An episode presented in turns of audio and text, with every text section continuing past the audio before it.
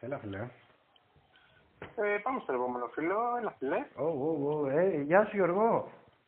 Έλα, Γιώργο, ε, είμαι ο Τάδε. Κάτσε, εγώ, εγώ παίρνω τον Γιώργο, εσύ τον παίρνεις τον Γιώργο; Όχι, δύο τον Γιώργο παίρνουμε, ρε φίλε, αλλά Ω, σταματάει. ω, ε, Έλα ρε Γιώργο, πού είσαι ρε Γιώργο άρα; Πού είσαι, Χόρχε; Χόρχε Βερμούδες φίλε μόνο. για, τους- για τους Μερακλείδες είναι αυτό το Χόρχε. Εγώ θα σου πω έντον τρασένα. Ω, Παίζει βρώμικα. Μμμ. Χτυπήματα κάτω της Ε, μέρες. μόνο- Εγώ, Μόνο εσύ, μόνο εσύ θα πας να μου τη βγεις. εγώ, αναφέρθηκα, εγώ αναφέρθηκα σε έναν ε, κανονικό ποδοσφαιριστή που είχε σηκώσει Λιμπερταδόρες. Δεν μπορώ να σε καταλάβω. Δεν σήκωσε ο έντον τρασένα πρωταθλήματα με τη Φενέρμπαχτσε. Δεν ασχολούμαι. Για πες Δεν φίλε, είχε, τι. δεν είχε καριέρα ο Έρικο να μπέσει τρατανά πριν. Λοιπόν, πάμε, πάμε. Πάμε γιατί τρέχει και καλπάζει εδώ Ε, και η ελληνική Super League, τρέχει και καλπάζει και η δισογραφία με τα ευρωπαϊκά. Μμμ. Και δόξα τω Θεώ, με, με ελληνική Super League δεν πλήττεις, έτσι βασικό. Ξεκίνα, κάνε την είσοδο εσύ, γιατί εγώ ψε- πρέπει να βρω τα σάκι. Μία. Όπως εγώ έχω τα σάγια, φίλε μου, σε βρίσκω προετοίμαστο. Τι έγινε, ξεκίνησες καμνίδι.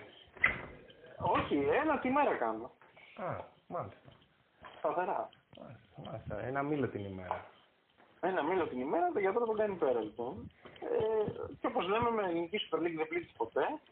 Ε, σου δίνει πάντα έτσι μπόλικο υλικό να έχεις να πορεύεσαι. Mm. Γι' αυτό και εμείς πάμε να πορευτούμε φίλε Δημήτρη. Ε, και εντάξει, ξεκινάω από τα κλασικά, πρώτο μάτς αγωνιστικής, Βόλος ΠΑΟΚ, Πανθεσσαλικό, Με τη σιρούλα, έτσι, ωραία πράγματα. Πάμε. με τη σιρούλα, πάντα, πάντα, πάντα. Νομίζω ότι εσύ σαν άλλος ε, γέροντας, ε, σοφός, ε, αρχίζεις και ε, επιβεβαιώνεσαι αγωνιστική με αγωνιστική Και τι και όπως λέμε, Goldberg Jekyll, Mr. Hyde, ο ΠΑΟΚ. Είμαστε Ευρώπη ανταγωνιστική, παίζοντας ε, κατά βάση αμυντικά, βγαίνουμε στην κόντρα, βάζουμε γκολ γιατί και οι περισσότεροι μέσα στη θετική μας είναι ικανοί γι' αυτό. Και σε αντιδιαστολή με το ελληνικό πρωτάθλημα, και διόρθωσέ με αν κάνω λάθος, που αποκλείεται να με διορθώσεις, σε αυτό που λέω. Από την άλλη, πρωτάθλημα δεν μπορούμε να βρούμε γκολ και να νικήσουμε αντιπάλους που θεωρητικά θα έπρεπε να νικήσουμε. Ειδικά συγκεκριμένους αντιπάλους, έτσι, που έχει αντιμετωπίσει στο Ροπάου. Ναι, ρε φίλε, εντωμεταξύ ξέρεις τι με προβληματίζει. Ο τρόπος με τον οποίο φτάνει σε τελικές ο ΠΑΟΚ. Που βλέπεις το παιχνίδι με τον Βόλο και εντάξει, οκ, δεν είναι ότι έβγαλε μάτια. Έχει βγάλει εκεί πέρα ορισμένες τελικές. Ο τρόπος με τον οποίο βγάζουν αυτές τις τελικές φαίνεται ότι δεν έχει καμία σχέση με το τι δουλεύουν στην προπόνηση.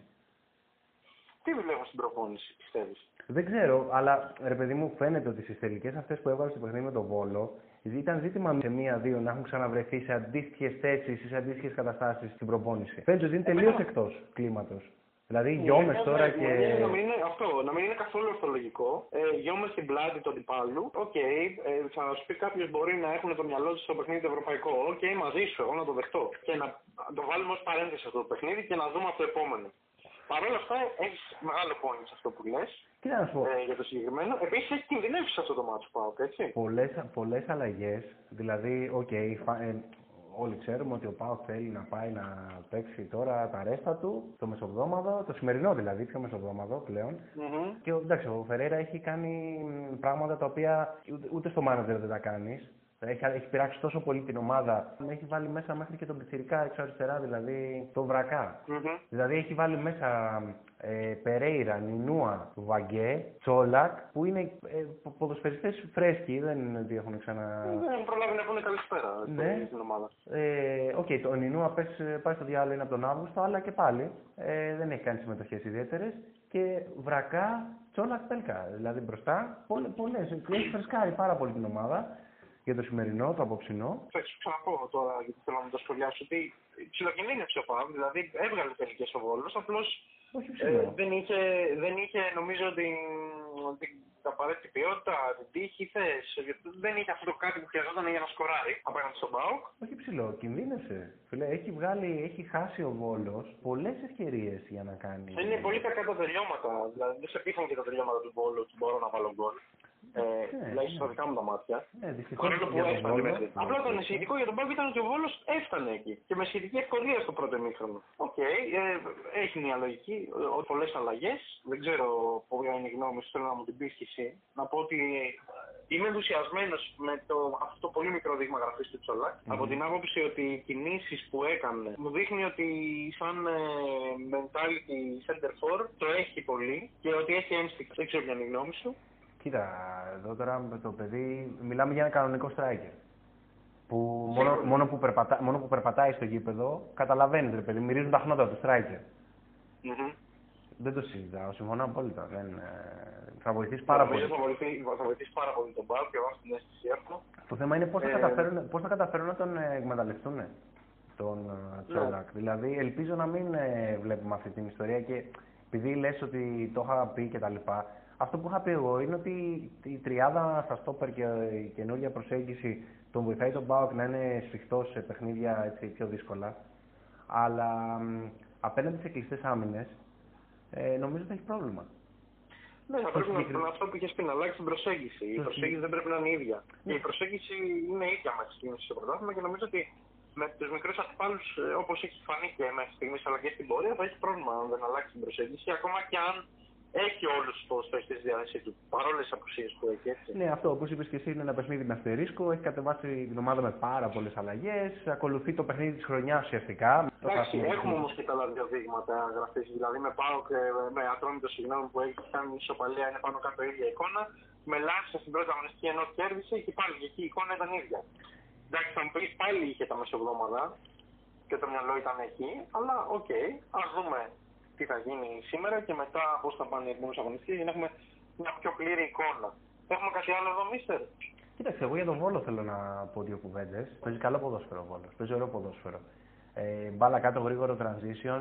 Ε, το μόνο πράγμα που με προβληματίζει είναι αφενός ότι μπροστά ε, ο Περέα δεν έχει την οριμότητα και την τεχνική, όπως έχεις πει και εσύ ξανά, για να είναι βασικός αυτή τη στιγμή ακόμα και σε μια ομάδα όπως είναι ο Βόλος, ειδικά σαν ε, δεύτερος επιθετικός να έρχεται από έξω αριστερά, όπως χρησιμοποιείται, και κοστίζει νομίζω πολύ αυτό. Δηλαδή, εγώ δεν έχω καταλάβει για ποιο λόγο δεν χρησιμοποιείται είτε striker, θα μου πεις έχει το Δουδίκα εκεί που έχει ξεκινήσει καλά, ε, αλλά ο Γκουαροτσένια, ο οποίος έχει κάνει καλή σεζόν πέρσι, δεν βλέπω κάποιο λόγο να μένει εκτός ε, σε αυτή τη φάση. Δηλαδή, νομίζω ότι Είναι εκεί πολύ πέρα... ουσιαστικό παίκτη για τον ε, Βόλο πέρυσι ο Γκουαροτσένια. Είναι Ναι, αλήθεια. ναι, και έδωσε και γκολ και γενικά έχει αυτά τα πατήματα στην περιοχή με τρόπο που δεν τα έχει ο Περέα. Είναι διαφορετικό. Ναι, τύπο. στην περιοχή μπορεί να είναι πιο ουσιαστικός από τον σε σχέση με τον Περέα και πιο δημιουργικός. Και επίσης το παιχνίδι με τον Πάοκ, παρά το γεγονός ότι ο Πάοκ δεν βρήκε γκολ, βγήκαν όλες οι αδυναμίες των δύο στόπερ, ε, του Σάντσες και του Κολόμπο, όπου νομίζω ότι ο τρόπος με τον οποίο προσεγγίζει τα παιχνίδια ο coach του Βόλου, δηλαδή η γραμμή αρκετά ψηλά, η, τελε- η γραμμή άμυνας, ε, και τα δύο στόπερ αυτά να προσπαθούν να παίξουν το offside, το, απέναντι σε ομάδες χαμηλότερης δυναμικότητας έχουν δείξει ότι είναι στο όριο. Εντάξει, με τον Μπάουκ φάνηκε ότι δεν το έχουν. Δηλαδή, και αν δεν είχαμε βαρ, το, θα υπήρχε πέναλτι στον Τσόλακ. Ξεκάθαρα, γιατί μιλάμε τώρα για αποφάσεις εκατοστών, έτσι. Στο, Μμμ. στο παρκέτο offside που έχει καταλογιστεί πριν το πέναλτι του, του Σάντσες. Και γενικότερα άλλες δύο-τρεις φάσεις όπου και ο Σάντσες και ο Κολόμπο έχουν χάσει εκεί πέρα την μπάλα, έχουν χάσει τα αυγά και τα πασχάλια. Αυτό το παιχνίδι το είχαμε δώσει γκολ γκολ. Ναι, ισχύει. το είχαμε Εντάξει, δώσει. έχουμε πει στοιχηματικά παιδιά, δεν το έχουμε. Ε, πιο πολύ το λέμε μεταξύ, έτσι, μεταξύ μας ε, στην ποδοσφαιροκουβέντα σαν ε, προβλέψεις. Γιατί με τις προβλέψεις και τα στοιχήματα, άμα το είχαμε, θα είχαμε πλουτίσει ήδη. λοιπόν, γκολ γκολ, τελικά μας ήρθε το χινάρι το 0-0 το άνωστο. Δεν Και είμαστε, πάμε παρακάτω. δεν είμαστε μπεταράδες εμείς. Ε, μπεταράδες, ε, τα παιδιά την κάνουν τη δουλειά τους πολύ καλά. Εμείς κάνουμε κάτι διαφορετικό. Και δεν ξέρουν και τι κάνουν και μπράβο τους. Λοιπόν, ε, πάμε. Ε, Ολυμπιακός Πανατολικός. Ο Εσίτη έχει κάνει πέναλτι στο ξεκίνημα. Α, δεν θέλω να φύγεις. Πάμε, πάμε δεν, παρακάτω, δεν, πάμε. δεν ξέρω, φίλε, εγώ δεν, δεν μπλέκομαι. Δεν, δεν μπλέκομαι με την διαιτησία. καλά κάνεις και δεν μπλέκεις, γιατί όποιος μπλέκεται με Έχουμε τα κλάδο πίκουρα- τώρα έτσι κι αλλιώς. Καλά, εγώ θα, θα εμπλακώ αργότερα, αλλά πάμε παρακάτω. Λοιπόν, επόμενο. Λοιπόν, Ολυμπιακός Πανατολικό 2-0, νίκη ακόμα μία. Πες μου λίγο για να, πριν απασφαλίσω εγώ, πες μου λίγο. Ναι, πριν απασφαλίσεις που έχεις πλήρη εικόνα, από αυτά που είδα εγώ θα πω ότι βασικά το πρώτο πράγμα που θα πω πριν αναφερθώ στο παιχνίδι θα είναι ότι ο Ολυμπιακός μου δίνει την αίσθηση ότι έχει πάρει σβηστά τα πρώτα μάτς των πρώτων αγωνιστικών, χωρίς να έχει παράξει τρομερό ποδόσφαιρο. Μου, δείχνει, μου βγάζει αυτόν τον επαγγελματισμό, το ότι το έχουμε και με σβηστέ τις μηχανές μπορούμε να πάρουμε τα παιχνίδια που πρέπει να πάρουμε. Σε, απέναντι σε αντιπάλους χαμηλότερης δυναμικότητας. Από εκεί και πέρα, αυτό το συγκεκριμένο παιχνίδι το, με τον Πανετολικό, από αυτά που είδα εγώ, είναι ότι εκεί στο 14 είχε Άγιο Ζωζέφα και Μάζουρεκ, ο οποίο δεν ξέρω γιατί δεν πλάστερ κάπως διαφορετικά και πήγε να το σκοτώσει λίγο το σουτ από το μισό μέτρο. Ε, και βγάζει εκεί σε μια εξαιρετική κίνηση του Ματσόλα, όπου νομίζω ε, δεν έχουμε δει πολλούς επιθετικού να κάνουν αυτό που έκανε ο Ματσόλας στο Σεμέδο. Εξαιρετική κίνηση του Ματσόλα, βρέθηκε εκεί, συνδυάστηκε με τον Μάζουρεκ. Ο Μάζουρεκ χάνει τον δέτα ο Σα κάνει πολύ καλή επέμβαση σε εκείνο το σημείο. Παρόλο που τον βοηθάει αρκετά και το σουτ, είναι εξαιρετικά αντανακλαστικά. Μετά Εκεί, το... άμα έχει προηγηθεί ο Πανετολικός. Sorry, με... ε, επειδή είπε για τον Ματσόλα, μετά από αυτή την ενέργεια ο Ματσόλα δεν υπήρχε στο γήπεδο, έτσι. Δεν ναι, μπορεί να το κόστησε, δεν ξέρω. Ναι. Τέλος πάντων, πέρα από την πλάκα, εκεί ίσως ε, να είχε βάλει δύσκολο ο Πανετολικό στον Ολυμπιακό. Εάν ο Πανετολικό έβρισκε γκολ, δηλαδή το δεύτερο γκολ δεν, δεν τον βρήκε τόσο εύκολα ο Ολυμπιακός. Ε, μου έδινε την αίσθηση το παιχνίδι ότι αν ο Πανετολικό έβρισκε γκολ μπορεί να ερχόταν ένα Έτρεμε το φιλοκάρδι τους. Έχει χάσει ευκαιρίες, έχει χάσει ο Μάζορεκ την ευκαιρία από το κόρανερ που πήγε να μπει εκεί πέρα με την κεφαλιά ψαράκι, όπου θα μπαινε μαζί με την μπάλα μέσα στο τέρμα, άμα την έπιανε. Mm-hmm, ε, έχει χάσει. Δεν νομίζω στο δεύτερο μήχρονο. Έχει χάσει το τέλος από μια φοβερή εκτέλεση. Ο Μεντόζο, ο Μεντόζο το 30. Έχει κάνει το, το cross εκεί πέρα και δεν την έχει βρει κανένα στην μπάλα που είναι εξαιρετικό. Στο 1-0 ήταν όλα αυτά. Ε, και γενικά έτρεμε το φιλοκάρι του απέναντι σε μια ομάδα. Έχω να πω εγώ, όπου επειδή το είδα το παιχνίδι. Ε, η οποία, ρε φίλε, πραγματικά εμένα αυτό που μου έβγαλε από την αρχή ήταν ότι ενώ πολλές φορές υπήρχαν δυνατότητες να βγάλουν κόντρα και να πάνε σε, γρήγορο, σε transition γρήγορο από την άμυνά τους ε, μπροστά, γιατί ο Ολυμπιακός έχασε πάρα πολλές μπάλες στη μεσαία γραμμή. Και προσπαθώντας, έβγαζε τον ε, Ελαραμπή, έβγαινε ο Ελαραμπή, έπαιρνε την μπάλα με πλάτη, έβαζε στο παιχνίδι κάποιον από τους συμπαίκτες του, αλλά μετά δεν υπήρχε. Ο Πανετολικός αμυνόταν σωστά τουλάχιστον στο ξεκίνημα, στα πρώτα 20-30 λεπτά, ως επιτοπλίστων. Υπήρχε μια τρύπα αριστερά στην πλευρά του Σκαρντοβέλη, του Βάντερσον, αλλά πέραν αυτής της τρύπας, ο Πανετολικός στάθηκε καλά εκεί. Αλλά μου έδινε την εντύπωση ότι είναι μια ομάδα ο Πανετολικός που μπήκε μέσα ε, και αντί να, θέλει, να θελήσει να τρέξει τον αντίπαλο από την αρχή, να βγάλει κόντρες κτλ., ε, κρατάγανε την μπάλα, την γυρίζανε κτλ. που δεν το κρίνω. Καλά κάνουν για την ηρεμία της ομάδας κτλ. Να στήσει αυτοπεποίθηση μέσα στο παιχνίδι σιγά σιγά. Αλλά και το, το μοιράστηκα και με τον άνθρωπο που το έβλεπα μαζί. Δεν μου, δεν μου βγάζει αυτός ο Πανετολικός ότι θέλει να γίνει απειλητικός, γι' αυτό δεν το φοβάμαι το παιχνίδι. Εν τέλει, ο Ολυμπιακός ε, από το πουθενά μπορεί να είχε κάνει γέλα. Πολλές αλλαγές στην 11 του Ολυμπιακού, ο Κάιπερς ε, έξω αριστερά, όπου για κάποιο λόγο το παιδί αυτό ε, δεν, ξέρω, δεν τον είδα να κάνει κάτι άλλο. Η μόνη κίνηση που έκανε προσπαθούσε να ξεπατικώσει την, ε, την υποδοχή με πλάτη και να γυρίσει προς τα μέσα, ό,τι κάνει ο Ελαραμπή, αλλά σε πιο πλάγιους χώρους, από τα αριστερά, ε, το οποίο δεν το έχει καθόλου το παιδί. Αυτό είναι ένα παιδί το οποίο θέλει να παίζει στο χώρο και τα λοιπά, να τον τροφοδοτήσει στο χώρο. Αυτό. Δεν κατάφερε να βγάλει ιδιαίτερες φάσεις από την πλευρά του Ολυμπιακού στο πρώτο ημίχρονο. Ο Χολέβας δεν υπήρχε. Ε, από τα δεξιά υπήρχε ο Μπρούνο, τον οποίο τον σημαδεύανε του Πανετολικού, πολύ έξυπνο και πήγαινε κατά βάση εκεί ο Ματσόλα για να παίξει το ψηλό παιχνίδι, μέχρι που τους πήρανε χαμπάρι και το λύσανε. Από το 30 και μετά ο Μπρούνο το έχει βγάλει το μάτς ε, σχεδόν σβηστά από εκεί, μέχρι να γίνει η αλλαγή και να περάσει ο Ραφίνια. Καμαρά, Εμβιλά, Ρατζέλοβιτ, Κάιπερ Σελαραμπή, δεν υπήρχε παίκτης ο οποίος να μπορεί να φτιάξει παιχνίδι. Ναι, ισχύει αυτό. Και αυτός πολλές αλλαγές ωστόσο και αυτός ε, διαχείριση για το παιχνίδι το χθεσινό που πήρε εν τέλει την πρόκριση. Ο Ολυμπιακός κάπου έχει κολυσιεργήσει, δηλαδή ε, λέγαμε και για τα back που δεν έχει τώρα να κάνει το απαραίτητο rotation. Ξέρεις, και όλα αυτά οι ε, πρώτες αγωνιστικές μπορεί και να βγουν. Ε, Παρ' όλα αυτά, νομίζω ότι κάποια τυχερό δεν δέχτηκε τον γκολ, βρήκε ένα γκολ από το πουθενά το 2-0. Το καθάρισε το μάτς, ναι, ο Μιλόρα Καμαρά επίσης ε, εκεί στο κέντρο δεν είναι και πολύ λειτουργικό, νομίζω. Ο Ραντζέλοβιτς, ε, ο οποίος όταν υπάρχει ένας παίκτης να τον τροφοδοτήσει, μεταμορφώνεται, αλλά όταν περιμένουν από αυτόν να δημιουργήσει, δεν υπάρχει περίπτωση ποτέ. Είναι ένα εξτρέμιο δεύτερος επιθετικός είναι. Αυτό δεν είναι αυτό το στοιχείο. Και ο Μασούρας μέσα, εντάξει, μια αρκετά ανορθόδοξη θα έλεγα ενδεκάδα. Το Σουλούπος λίγο στο δεύτερο ημίχρονο έβαλε μέσα τον Βαλμπουενά. Ε, εν τω μεταξύ μου έκανε εντύπωση το εξής. Μπαίνει μέσα ο Βαλμπουενά Και ακούω από τον εκφωνητή να λέει ότι έχει δοθεί οδηγία από τον προπονητή του Πανετολικού, από το τεχνικό team του Πανετολικού τέλος πάντων, για man to man στον uh, Βαλμπουενά από το Γιάβα. Ναι. Και το ακούω και γελάω.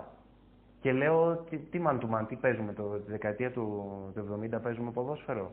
Και όμως το χρησιμοποιούν πάρα πολύ τον Java. Και ακόμα και στην εθνική νέων να κάνει τέτοια πράγματα. Ναι, και γι' αυτό το λόγο το παιδί αυτό, ε, επειδή το αναλώνουν σε ειδικές αποστολές, οι οποίες δεν έχουν απολύτως κανένα νόημα, δηλαδή και γίνεται η φάση με τον Βαλμπουένα, όπου έχει βγει, έχει γίνει το λάθος στον Ολυμπιακό και βγαίνει ο Λιάβας, κάνει το interception και λες τώρα θα βγάλουν κόντρα.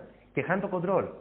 Και ουσιαστικά το χαμένο control του Λιάβα και ναι, ναι, την, αυτό το είδα. τη μετατόπιση ουσιαστικά, το ότι βρήκαν να προετοίμασε την αμυντική τετράδα και δεν βγάλαν site ο Ραντζέλοβιτς, έχει κάνει την παλιά της 40 στα δεξιά, έχει ανοίξει το παιχνίδι και με μια πάσα ο Ραντζέλοβιτς βρίσκει μέσα τον, τον Ελαραμπή και γίνεται τον γκολ. Και μετά αρχίζει το κράξιμο και την απογοήτευση για το Γιάβα. Ναι, δεν φταίει ο Γιάβας όμως με το προφανώς. Και, και το τι μπορεί να σου δώσει ο κάθε παίκτης το ξέρεις. Ο Λιάβος με το κοντρόλ έχει θεματάκια. πολύ περίεργα, πολύ περίεργα πράγματα. Εμένα ο Τσιγκάρας μου άρεσε πάρα πολύ. Στάθηκε αξιοπρεπέστατα. Ε, Επίσης πρέπει να πω πάνω στο κομμάτι ότι ναι, συνέχισε, συνέχισε, συγγνώμη, συνέχισε να το πω μετά, γιατί είναι πιο γενικό. Και, ε, και ο Κωνσταντόπουλος είναι πολύ τίμιο στόπερ, ε, δεν είναι κάτι το φοβερό, ε, για την ώρα τουλάχιστον, δηλαδή φαίνεται ότι είναι άψητος, αλλά έχει πολύ καλά στοιχεία. Μπράβο που τους έχουν εμπιστευτεί. Νομίζω ότι αν δουλευτούν και πάρουν παιχνίδια αυτά τα παιδιά και βελτιωθούν, και ξέρεις, τους φύγει και λίγο η ψαρίλα ε, της, ε, των, των πρώτων παιχνιδιών και της πρώτης χρονιάς κτλ. Mm. Νομίζω ότι έχουν την ε, δυνατότητα να σταθούν εξωπρεπέστατα στη Super League και γιατί όχι να τα πάνε και ακόμα να ανέβουν ακόμα πιο ψηλά. Ωραία. Κνέτσι έχει κάνει. Κνέτσι, η συμπάθειά σου έχει κάνει από κουρσάρα. Έχει κάνει μια φοβερή απέκτηση. Η αλήθεια είναι ότι ενώ τον έχω κατηγορήσει πολλές φορές, έχει κάνει μια καταπληκτική επέμβαση κάτω αριστερά, όπου εκεί είχα μείνει και εγώ παγωτό, λέω εντάξει. Αλλά δεν πειράζει. Εμένα μου αρέσει να με διαψεύδουν ε, τερματοφύλακες και να βελτιώνονται. Μπράβο του. Η αλήθεια είναι ότι έχει δουλέψει και το κορμί του περισσότερο σε σχέση με το πώς ήταν πέρυσι. Δηλαδή, αν θυμάται πέρυσι, σε σχέση με φέτος, έχει χάσει το μισό όγκο το παιδί σχεδόν. Έχει γίνει πιο ευέλικτος νομίζω. Ναι, έχει χάσει τον τρίτο του όγκου του. Δεν έχει αυτές τις πλάτες που είχε και το, τον όγκο που ήταν σαν παλαιστής. Είναι διαφορετικός. Έπρεπε πιο, πιο κανονικός ε, φέτος. Και προφανώς αυτό τον έχει βοηθήσει, τον έχει βελτιώσει και μπράβο στον Πανατολικό και στη δουλειά που κάνουν ε, ατομικά με του ποδοσφαιριστέ. Ε, εδώ εγώ ήθελα να πω και να κλείσω σε αυτό το μάτσο ότι ο Ολυμπιακός ε, τελικά και ανορθόδοξα και ψάχνει τραβάδα έχει την ποιότητα σε συνδυασμό και με κάποιες ατέλειες του αντιπάλου και βρήκε τον τρόπο να κερδίσει. Οκ. Okay. Κοίτα, είχε το παιχνίδι. Θα μπορούσε να είναι διαφορετικό το μάτσο αν είχε μπει ένα γκολ τον Πανατολικό. Δεν μπήκε όμως και να που αντίστοιχο μάτσο με του Πάουκ με ορθόδοξη δεκάδα κλπ. Ο Ολυμπιακός κατάφερε και το πήρε. Θες κοινική ψυχολογία από το περσινό πρωτάθλημα, όλα μαζί. Για το κάτι εμπιστοσύνη, κάτι το, πιο, ακόμα και αν είναι πιο ανορθόδοξος ο τρόπος, ε, η εντεκάδα μάλλον που κατεβαίνει, το, η προσέγγιση είναι πιο ορθόδοξη από τον Μαρτίνς. Οπότε με τον ένα με τον άλλο τρόπο βρήκε την νίκη. Νομίζω ότι του Πανετολικού δεν το πιστέψανε πολύ. Αν το, ναι, πιστεύανε, και εγώ, το πιστεύω. Αν το πιστεύανε λίγο παραπάνω, μπορεί να είχαν κάνει ζημιά. Εν τω μεταξύ, ένα παιχνίδι 16-4, 16 σουτ ο Ολυμπιακός, 4 στο στόχο, 4 σουτ συνολικά ο Πανετολικός, 2 στο στόχο. Παρ' όλα αυτά, mm -hmm. είναι από εκείνες τις περιπτώσεις όπου η, η στατιστική εικόνα του παιχνιδιού παραπλανεί. Γιατί η υπεροχή του Ολυμπιακού δεν ήταν τέτοια. Ούτε η ικανότητά τους στη δημιουργία ήταν τέτοια που να δικαιολογεί αυτό το 16-4. Ε, ο Ολυμπιακός είχε το παιχνίδι με την Ομόνια, πέρασε σβηστά και από εκεί 0-0 ε, στη Λευκοσία, όπου θέλεις να ακούσεις τελικές. Για πες. Έχει κάνει 62% κατοχή μπάλας, ε, έχει κάνει 28 τελικές έναντι 7 της Ομόνιας, 10 από τις 28 στο στόχο, μία της Ομόνιας στο στόχο, 0-0. Mm έχει ένα θεματάκι στο να της πηγαίνει στο στόχο Ολυμπιακός φέτος ή μου φαίνεται, στην αρχή τουλάχιστον. Έχει με την ομόνια βέβαια κατέβηκε. Με τη στατιστική κάπως έτσι φαίνεται. Με την, ομόνια, με την ομόνια κατέβηκε βέβαια πολύ πιο ορθολογικά, δηλαδή 30 στα χαφ, Καμαρά, Εμβιλά, Μπουχαλάκης, Βαλμπουενά, Ραζέλο, Βιθελαραμπή, πολύ πιο συλλουπωμένα, πολύ πιο τακτοποιημένα, πολύ πιο ποδοσφαιρικά. Εντάξει, εκεί έτσι αλλιώς εκεί έδινε το βάρος και το ξέραμε τώρα ότι το Μαρτίνς στην δεκάδα με τον Πανετολικό ήταν πειραματική γιατί έδινε βάση στο να καθαρίσουμε την πρόκριση. Θέμα πρεστής, χρημάτων, τα πάντα έγινε. Τέλος πάντων, δύο. Γεια Λοιπόν. σας. Μπήκε ο Μίλου ο Ολυμπιακός. Άντε να δούμε τι θα κάνει και ο ΠΑΟΚ σήμερα με την Κράσνονταρ. Μέχρι 30 εκατομμύρια λέει μπορεί να πάρει. Βέβαια, εντάξει, αυτό θα Μμμ. εξαρτηθεί και από το αν και εφόσον θα μπει στους ομίλους και ο ΠΑΟΚ. Ε, Αυτό ακριβώς. πολλά λεφτά. Και δίκαια ελληνική ομάδα. Λοιπόν, Άρης ΠΑΣ Γιάννινα. Το Άρης, Ε, παιδιά, πάμε Σαλονικά. Πάμε, πάμε, ωραία, ωραία πράγματα εκεί. Αν είσαι Σαλόνικα, το ξέρεις, αγαπάω. Όλοι, όλοι αγαπάμε Σαλόνικα, δεν γίνεται. Όλοι να αγαπάμε πάμε. Σαλόνικα. 2-2 λοιπόν. Γκέλα ο Άρης, οκ. Λογικό παράλογο δεν ξέρω. Να Τι- κάνω μια χαζή ερώτηση. Για κάνε, για κάνε. Εγώ θυμάμαι, ρε φίλε, ε, στις παλιές καλές εποχές του ποδοσφαίρου, θυμάμαι τον Άγγελο τον Πινιώτη, τερματοφύλακα του Οδεσσαϊκού, ο οποίος έσκαγε μύτη με το καπελάκι του. Ναι. Όταν είχε ήλιο, ήταν με το καπελάκι του, κύριος, αψεγάδιαστος. Δηλαδή, ατσαλάκωτος έβγαινε. Και έχουμε τώρα δύο τερματοφύλακες και τον Κουέστα, δεν ξέρω, δεν έχουν καπέλα πλέον στους τερματοφύλακες, φοβούνται να το φορέσουν, δεν ξέρω τι γίνεται. Κουέστα και Χουτεσιώτης, στο ίδιο τέρμα, όπου έκαιγε ο ήλιος από εκείνη την, ε, σε εκείνη την αιστεία και στα- στα δύο ημίχρονα, ε, θεωρώ εγώ ότι έχουν φάει γκολ τα οποία υπό άλλες συνθήκες θα μπορούσαν να τα έχουν βγάλει. Μμμ. Τώρα λέω μια λεπτομέρεια από της λεπτομέρειας σε λεπτομέρεια. Πάμε να ε, κάνε την, τον πάσιμό σου εσύ και θα πούμε και θα αναφερθούμε και στα γκολ. Ναι, να κάνω τον πασιμό μου, οκ. Ε, δεν μπορώ να πω ότι περίμενα ότι. Βασικά δεν είχαμε εικόνα τον Βαζιάννη. Είναι το πρώτο που ξεκινάω από εκεί. Δεν είχαμε κάποια εικόνα. Τώρα τον βλέπαμε πρώτη φορά. Τώρα για το, για το πρώτο γκολ, ε, που είναι το γκολ που δέχει το Κουέστα από εκείνη την αιστεία που λες με το σουτ. Κοίταξε, δεν μπορώ να σου πω ότι και υπό νορμάλ συνθήκες ο Κουέστα δεν μπορεί να το ψιλοέπνιγε αυτό το. Ο, πιο, το πολύ, πιο πολύ εγώ αναφέρομαι στο, στην ε, έξοδο που έχει κάνει ο Κουέστα, στο δεύτερο Μμμ, γκολ του μμμ. Πας και στον γκολ που τρώει ο Οκ. Χουτεσιώτης από το Στερφαντζίδη. Που είναι, Ναι. που είναι πολύ ωραίο σουτ, αλλά θεωρώ ότι ήταν μέσα στο όριο του δυνατού να το βγάλει. Το ότι βγαίνει, ναι, ναι, ναι. Δεν θα διαφωνήσω πολύ. Ε, Οκ. Εγώ θα πω ότι ο Πας ε, ήταν συμπαθητικός σε αυτό το πρώτο δείγμα γραφής, αλλά ήθελα να σταθώ κυρίως στον κύριο Ραμούστερ που μου άρεσε. Μμμ. Ε, δηλαδή, μ, σε αντίθεση με το πατελάκι που έχει κάνει κανένα διεξάφ, πίσω τα οποία δεν έχουν κοστίσει, ε, ο Εραμούσπε ήταν παντού. Εντάξει, Και αρχηγική, είναι Δεν ήταν αρχηγική μόνο παντού. φυσιογνωμία. ο Ήταν και απειλητικό. Είναι αρχηγική φυσιογνωμία. Ο Εραμούσπε είναι πολύ καλή επιλογή που έχουν κάνει. Ε, πολύ Ναι, αξιοπρεπής. και, ε, με, στο- και εμένα μου το έβγαλε το αρχηγικό πίσω. Μου άρεσε πάρα πολύ όλη η αμυντική συμπεριφορά του από όσα πρόλαβα να δω. Εντάξει, δεν έχω δει τα νεκρά σημεία του αγώνα για να έχω πλήρη άποψη.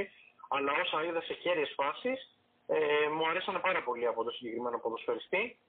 Οκ, και Παντελάκης πολύ βελτιωμένος. Ήταν πολύ συμπαθητικός, ε, στάθηκε αξιοπρεπέστατα τουλάχιστον για ένα ημίχρονο, γιατί στο δεύτερο ημίχρονο το γήπεδο έγερνε, όπως και να έχει, και δεν, δεν είδα να έχουν τρόπους εύκολα να βγουν στην κόντρα και να πονέσουν τον Άρη ή του Πας. Μμμ. Εμένα με προβληματίζουν κάποια πραγματάκια στον Πας, όπως είναι το εξής. Καταρχάς, δύο πολύ επιθετικογενή μπακ, και ο Πέσμαν και ο Σάλιακας. Μμμ. Ε, Επίσης, μία διάδα στα χαφ, η οποία είναι light.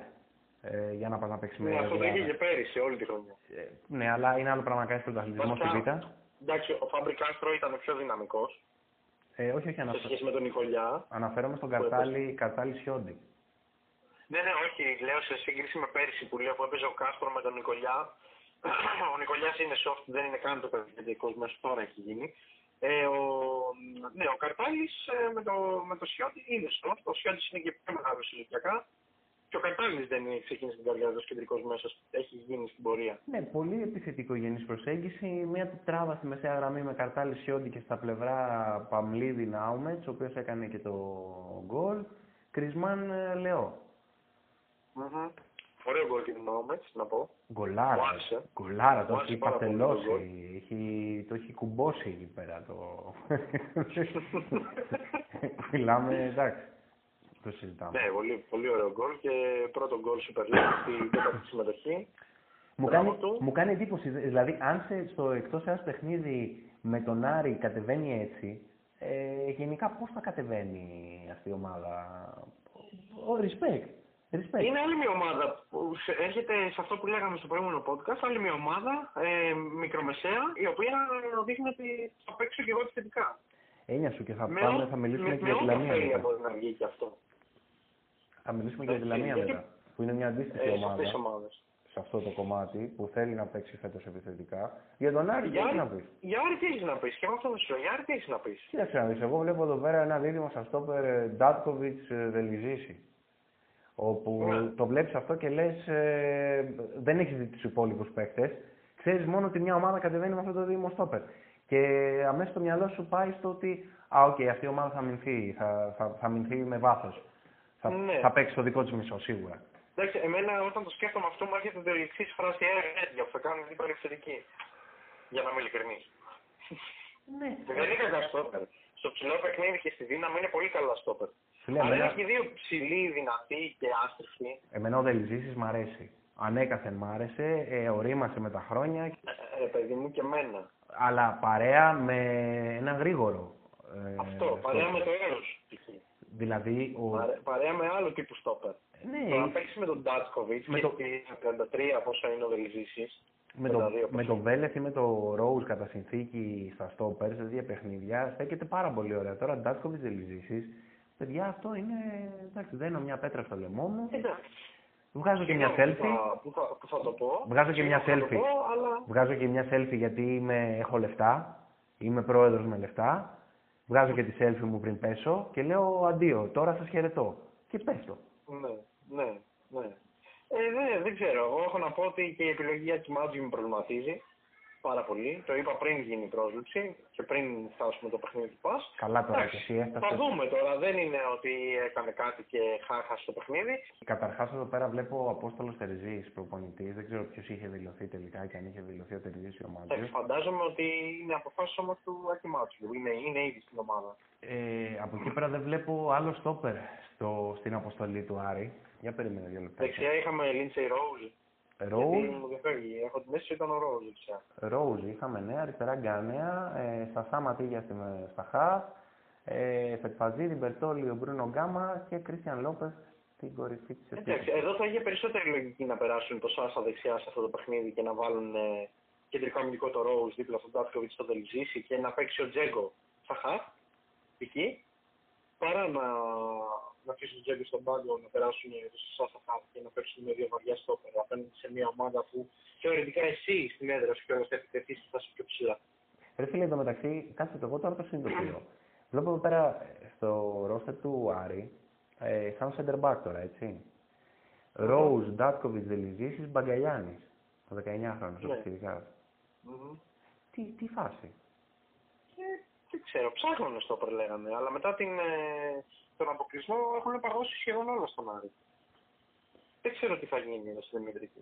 Και εγώ το είχα πορεία. Έχει κάνα δυο σημεία που πρέπει ε, να ενισχυθεί. Εκτός αν ο Μπαγκαλιάνη είναι next big thing, δεν το ξέρουμε και τον υπολογίζουμε να μπει σιγά σιγά και να πάρει παιχνίδια. Οκ.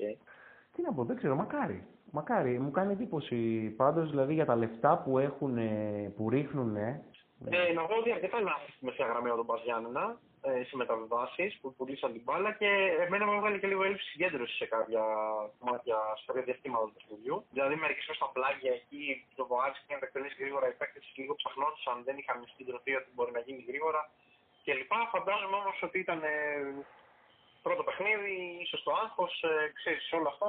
Είμαι σίγουρος ότι ο κ. Γιάννης κάνει καλή δουλειά εκεί στο Μπαζιάννα θα τα επισημάνει αυτά τα επόμενα παιχνίδια γιατί θα είναι πιο, πιο συγκεντρωμένοι οι ποδοσφαίρες του Πασιάννα Να σου πω, και με λιγότερο άγχος φαντάζομαι γιατί είναι και θετικό αποτέλεσμα μες στο Βικελίδης στο 2-2 για τον Πασιάννα θεωρώ. εν τέλει σίγουρα είναι θετικό αποτέλεσμα. Να σου πω, ε, στα, στη- για στόπερ του Άρη, ο Ντάριλο Λάχμαν πώς σου φαίνεται; Ο Ντάριο Λάχμαν μου φαίνεται εξαιρετική επιλογή. Μμ. Ε, θα τον ανέβαζε, αν και να τον ανέβαζε επίπεδο, σίγουρα θα χτύπωνε ωραία με τα υπόλοιπα στόπερ. Έχει προταθεί, να Αλλά ξέρεις. εντάξει. Έχει προταθεί, είχε προταθεί βασικά πριν από καμιά εικοσαριά μέρες. Από, από εμάς, από Ναι. μένα έχει προταθεί. Φαντάζομαι ότι δεν ασχολήθηκαν ποτέ γιατί Δεν πήρα έτσι, ποτέ. έτσι κάνουν. Δεν πήρα ποτέ απάντηση. Και ξέρεις, είναι αυτό το ότι θέλουμε καλά βιογραφικά, αλλά όταν τους θέλουμε καλά βιογραφικά δεν τα κοιτάμε τα καλά βιογραφικά. Ή ψάχνουν να κάνουν τη δουλειά με κάποιον που ξέρουν. Ναι, κάποιον από τους ατζέντε τους αγαπημένους εκεί. Ναι. Πάμε, πάμε Ηράκλειο. Κάτσε, παιδί μου, βιάζεσαι, βιάζεσαι. Εντάξει, είπαμε να το να κάνουμε το δεκάλεπτο, αλλά βιάζεσαι. Περίμενε δύο λεπτάκια τώρα, γιατί εμένα με αγχώνει αυτό το πράγμα. Το... Γιατί αγχώνεσαι, παιδί μου, γιατί, πάμε, γιατί; πάμε Ηράκλειο. Κάτσε, παιδί μου, είμαστε στη Θεσσαλονίκη τώρα. Να αξιοποιήσουμε λίγο τον χρόνο μας εδώ πέρα. Πάρουμε την πτήση, τι αγχώνεσαι; Επειδή λες ότι παραδόξως βρήκε γκολ, παρά το γεγονός και τις, παρά τις τελικές του που έχει κάνει ο Άρης, ότι δεν έχει, δεν, δεν έχει βγάλει, δεν έχει τελειώσει η φάση ο, ο επιθετικός. Τελειώνει η φάση ο Γκάμα, τελειώνει η φάση ο Φετφατζίδης. Ε, ο Ποιος έπαιζε μπροστά σε αυτό το παιχνίδι; Κρίστιαν Λόπες. Ο, Λο... ο Λόπες, ναι, μπράβο. Ναι, οκ. Έχουν, έχει- έχουν κάνει πολύ καλό παιχνίδι και ο Ραμούσπε και ο Παντελάκης. Ο Παντελάκης είχε κάποια θεματάκια, εγώ το ξαναλέω. Μωρέ, Ε, έχει κάνει καλό παιχνίδι στο σύνολο. Ε, Ε, Κοίτα, και ο Παντελάκης έχει κάποιες αδυναμίες που όσο καλό παιχνίδι και να κάνει σε αυτό το επίπεδο, ε, πάντα θα λες «Μ, μ, ναι, αλλά ε, έκανε αυτό. ναι, αλλά φαίνονται, ναι. Φαίνονται οι αδυναμίες του, αλλά είναι ένας, ε, ένας αξιοπρεπής στόπερ. Νομίζω δηλαδή για τον ΠΑΣ Γιάννενα, για το επίπεδο Όχι, ναι, συμφωνώ. Για το επίπεδο του ΠΑΣ Γιάννενα είναι ένας αξιοπρεπής στόπερ που μπορεί να έχει θέση. και έχει τη δυνατότητα, νομίζω, ο Παντελάκης, επειδή, οκ, δεν είναι μικρός, είναι 25 που πρέπει να είναι πλέον, ε, Παρ' όλα αυτά, μου φαίνεται εμένα ότι ξέρει πολύ καλά τις αδυναμίες του, ξέρει το κορμί του, ότι είναι δύσκολο κορμί, δεν στρίβει εύκολα κτλ. Μμ. Και νομίζω ότι θέλω να πιστεύω ότι αυτή η σεζόν θα είναι και η ευκαιρία που έψαχνε ε, ούτως ώστε να σταθεί στη Super League έπειτα από χρόνια, σαν βασικό σε μια ομάδα και να καταφέρει να βελτιωθεί και να εξελιχθεί. Δεν θα διαφωνήσω καθόλου πάνω σε αυτό που λέω. Το συμπαθώ τον Όντως, Παντελάκη. 25 είναι, εγώ, συ- εγώ συμφωνώ, είναι 25 ο Παντελάκης. Και νομίζω Συμφωνώ ότι σε του- αυτά θα που του κάνει λες. καλό Θα και ο- γυρίσει και ο Κάργας γιατί είναι τραυματισμό- είναι τραυματίας. Θα του κάνει Να καλό δούμε- και ο Εραμούσπε. Μμμ. Και στον Κάργα θα κάνει καλό και στον, ε, στον Παντελάκη. Στον Παντελάκη πολύ περισσότερο που είναι και πιο μικρός. Ο Ραμούσιο μου άρεσε πάρα πολύ, Δημήτρη, να ξέρεις. Περιμένω με ανυπομονησία να τον δω στα επόμενα παιχνίδια. Το λέγαμε ρε φίλε, χωρίς να τον... χωρί- εγώ δεν τον είχα δει πριν τον πάει ο, Ούτε εγώ τον είχα. ο Πας. Είχα- Αλλά, τα θυμάμαι στοιχ- τον είχα. αλλά στα στοιχεία ήταν πάρα πολύ ψηλά κι αυτός. Μμμ. Έχουν κάνει ντου στα στόπερ της ε, Β' Αργεντινής φέτος οι ελληνικές ομάδες. Και ο, καλά κάνανε. και ο Βόλος και έχουν, πάρει καλέ, έχουν κάνει καλές επιλογές από εκεί. Γενικά έχουν κάνει. Που επιβεβαιώνονται- τις μεσαίες ομάδες εκεί. Που επιβεβαιώνονται και από τα στατιστικά οι επιλογές που έχουν Μεσαίες κάνει. και μικρομεσαίες, ναι, Τα έχουν στόπερ. κάνει τους στη Β' Αργεντινής και σε άλλες θέσεις και αυτό είναι καλό. Το έχουμε ξαναπεί, το έχουμε ξαναπεί για τη Β' Αργεντινής. Πρέπει να κοιτάζουμε. Λοιπόν, στον Άρη δεν ξέρω τι μαζεύεται τώρα. Καλή τύχη, καλά κουράγια σε αυτούς που θα διαχειριστούν την κατάσταση. Και πάμε να δούμε και τις επόμενες, την εικόνα που θα έχει ο Πας στις επόμενες αγωνιστικές σιγά σιγά θα ψάξει να βρει ρυθμό. Μμμ. Πάμε τώρα στο Ηράκλειο. Ορίστε. Πάμε τώρα στο Ηρακλή λοιπόν. Πάμε όφη Ατρόμητος, 2-2. Μάτς ε, περίεργο για το πώς εξελίχθηκε. Ένας ε, όφη ο οποίος ε, μ, δέχτηκε αρκετές φάσεις από τον Ατρόμητο όπου ο Μανούσος πραγματικά από τη θέση του Σεντερφόρ έχει χάσει δεν ξέρω εγώ κάποια στιγμή έχασα το μέτρημα στις ευκαιρίες που έχασε ε, ε, εντάξει, το, έχω- το έχουμε ξαναπεί ότι το παιδί ok, μπορεί να ήταν αυτή η θέση που ξεκίνησε την καριέρα του, αλλά στην πραγματικότητα δεν είναι center forward, παρόλο που σκόραρε κιόλας. Έχει Νιώθει, κάνει άτυπο. νιώθει την άνεση, sorry, ο Μανούσος, Μμμ. νιώθει την άνεση να πηγαίνει και να κουμπώνει στα νότα ενός κανονικού center και να βρίσκει γκολ έτσι από θέσεις που δεν είναι ξεκάθαρα για center πολλές φορές. Μμμ. Μμμ. Αλλά το να περιμένεις από αυτό να κάνει αυτό το πράγμα, νομίζω ότι τον φορτώνει και με επιπλέον άγχος που δεν το έχει συνηθίσει. Συμφωνώ απόλυτα και αυτό νομίζω φαίνεται στο παιχνίδι. Γιατί έχει κάνει και κάτι τελειώματα. Δηλαδή, εμένα, στο εμένα μου, το, παιχνίδι. μου το έβγαλε πολύ ο Μανούσο στο δεύτερο μήχρονο ότι, ήταν, ότι είχε αρκετό άγχος. Έχει κάνει κάτι τελειώματα που δεν συνάδουν με την ποιότητά του σαν ποδοσφαιριστή. Δηλαδή, τι Μμμ. έχει κάνει ένα πάρε βάλε ο, ο Νάτσος στο δεύτερο ημίχρονο με μια τριαντάρα ναι, από τα ναι, αριστερά. ναι, ναι, φοβερό, φοβερή Και πάση. πάει να το βρει με τη μία και πραγματικά το τελείωμά του ήταν πάρα πολύ κακό. Αλλά δεν είναι αυτή η ποιότητα του Μανούσου. Υπάρχουν- Άλλο, έχει δύο τελειώματα επίσης που για ποιότητα Μανούσου δηλαδή θα πρέπει μάλλον να έχει μπει μέσα και εμένα μου το έβγαζε, είμαι αγχωμένος. Ναι. Αγχώνομαι εδώ που παίζω, δεν, δεν είναι ο χώρος μου. Ε, νιώθω αποδιοργανωμένος. Φαινόταν τη γλώσσα του σώματός του δηλαδή. Θα μιλήσω για τη διαιτησία σε αυτό το παιχνίδι, να ξέρεις. Πάμε, προχώρα. Ναι, οκ, θα πω ότι έχει κάνει άτυπο χατ τρικ ο Σαρδινέρο. Μμμ. Ένας παιδί- ένα παιδί που λέγαμε στο προηγούμενο podcast ότι δεν μας γεμίζει το μάτι. Ε, εγώ θα πω ότι εξακολουθεί να μου γεμίζει το μάτι. Παρόλα αυτά, μάλλον με τον γκολ που είχε, βγει, που είχε βρει στο προηγούμενο παιχνίδι του ΟΦΗ και έδωσε ψυχολογία, βρήκε γκολ στο 49, βρήκε μάλλον τον γκολ με το site που ακυρώθηκε και βρίσκει γκολ στο 49, κάνει και το άλλο γκολ στο 56 και νομίζω ότι διανύουμε περίοδο on fire. Λοιπόν, άκου να δεις τώρα για το Σαρδινέρο, επειδή τον συζητάγαμε, τον είχαμε δει από την αρχή που τον είχε πάρει ο Όφη από τον Απόλλωνα Λεμεσού και τα λοιπά, μεταγραφή Παπαπαναγή και ιστορίες. Νομίζω ότι ο τρόπος με τον οποίο χρησιμοποιήθηκε απέναντι στον Ατρόμητο ο Σαρδινέρο, ε, το παιχνίδι και οι φάσεις που έχουν βγει με το Σαρδινέρο, γιατί είναι και άλλες, δεν είναι μόνο τα γκολ που έχει βάλει, πρέπει να τα κλείσουν σε ένα DVD και να τα στείλουν στο κοροπή ε, υπόψη κυρίου Πογιάτος για να δει πώς μπορεί να χρησιμοποιεί τον ε, Σαβιέ. Γιατί ο τρόπος με τον οποίο το έχει χρησιμοποιήσει το Σαρδινέρο ε, είναι αγόρι μου, εσύ, από σένα δεν θέλω να δημιουργήσεις ιδιαίτερα, συμμετέχεις στο passing game και από εκεί και πέρα έχουμε τους παίχτες οι οποίοι αν εσύ κάνεις την κάθετη κίνηση μέσα στην περιοχή θα σε τροφοδοτήσουν. Τέλος, αυτό είναι. Και ο παίχτης, ανταποκρίθηκε. Και τον έχουν παίξει και στην κόντρα στο, στο δεύτερο γκολ που έχει κάνει. Ε, δηλαδή, θέλω να πω, εξαρτάται, αυτός είναι καθαρά ποδοσφαιριστής, δεν περιμένεις να δημιουργήσεις ιδιαίτερα, ούτε ατομική ενέργεια έχει. Αλλά είναι ε, ό,τι πρέπει να κινείται στους χώρους. Ναι, συμφωνούμε. Πάλι είχαμε Σελίμοβιτς στην 11 του Όφη. Εντάξει, για βασικός έχει. Ναι. Εκεί θα, το, εκεί θα τον βλέπεις κάθε εβδομάδα. Εν τω μεταξύ, ο Κάναντι από την άλλη μεριά αποφάσισε να ξεκινήσει το Στρούγκι και να αφήσει το Ρισβάνι στον πάγκο. Κάτι είχαν μια κόντρα, λέει. Μήπως είχαν κόντρα. Κάτι είχαν. Πάλι. Είχε εκεί την κόντρα με τον Μπουσουλάτη που γι' αυτό το λόγο φεύγει κιόλας και τελικά από ό,τι φαίνεται θα κλείσει τον Απόλυνα. Mm-hmm.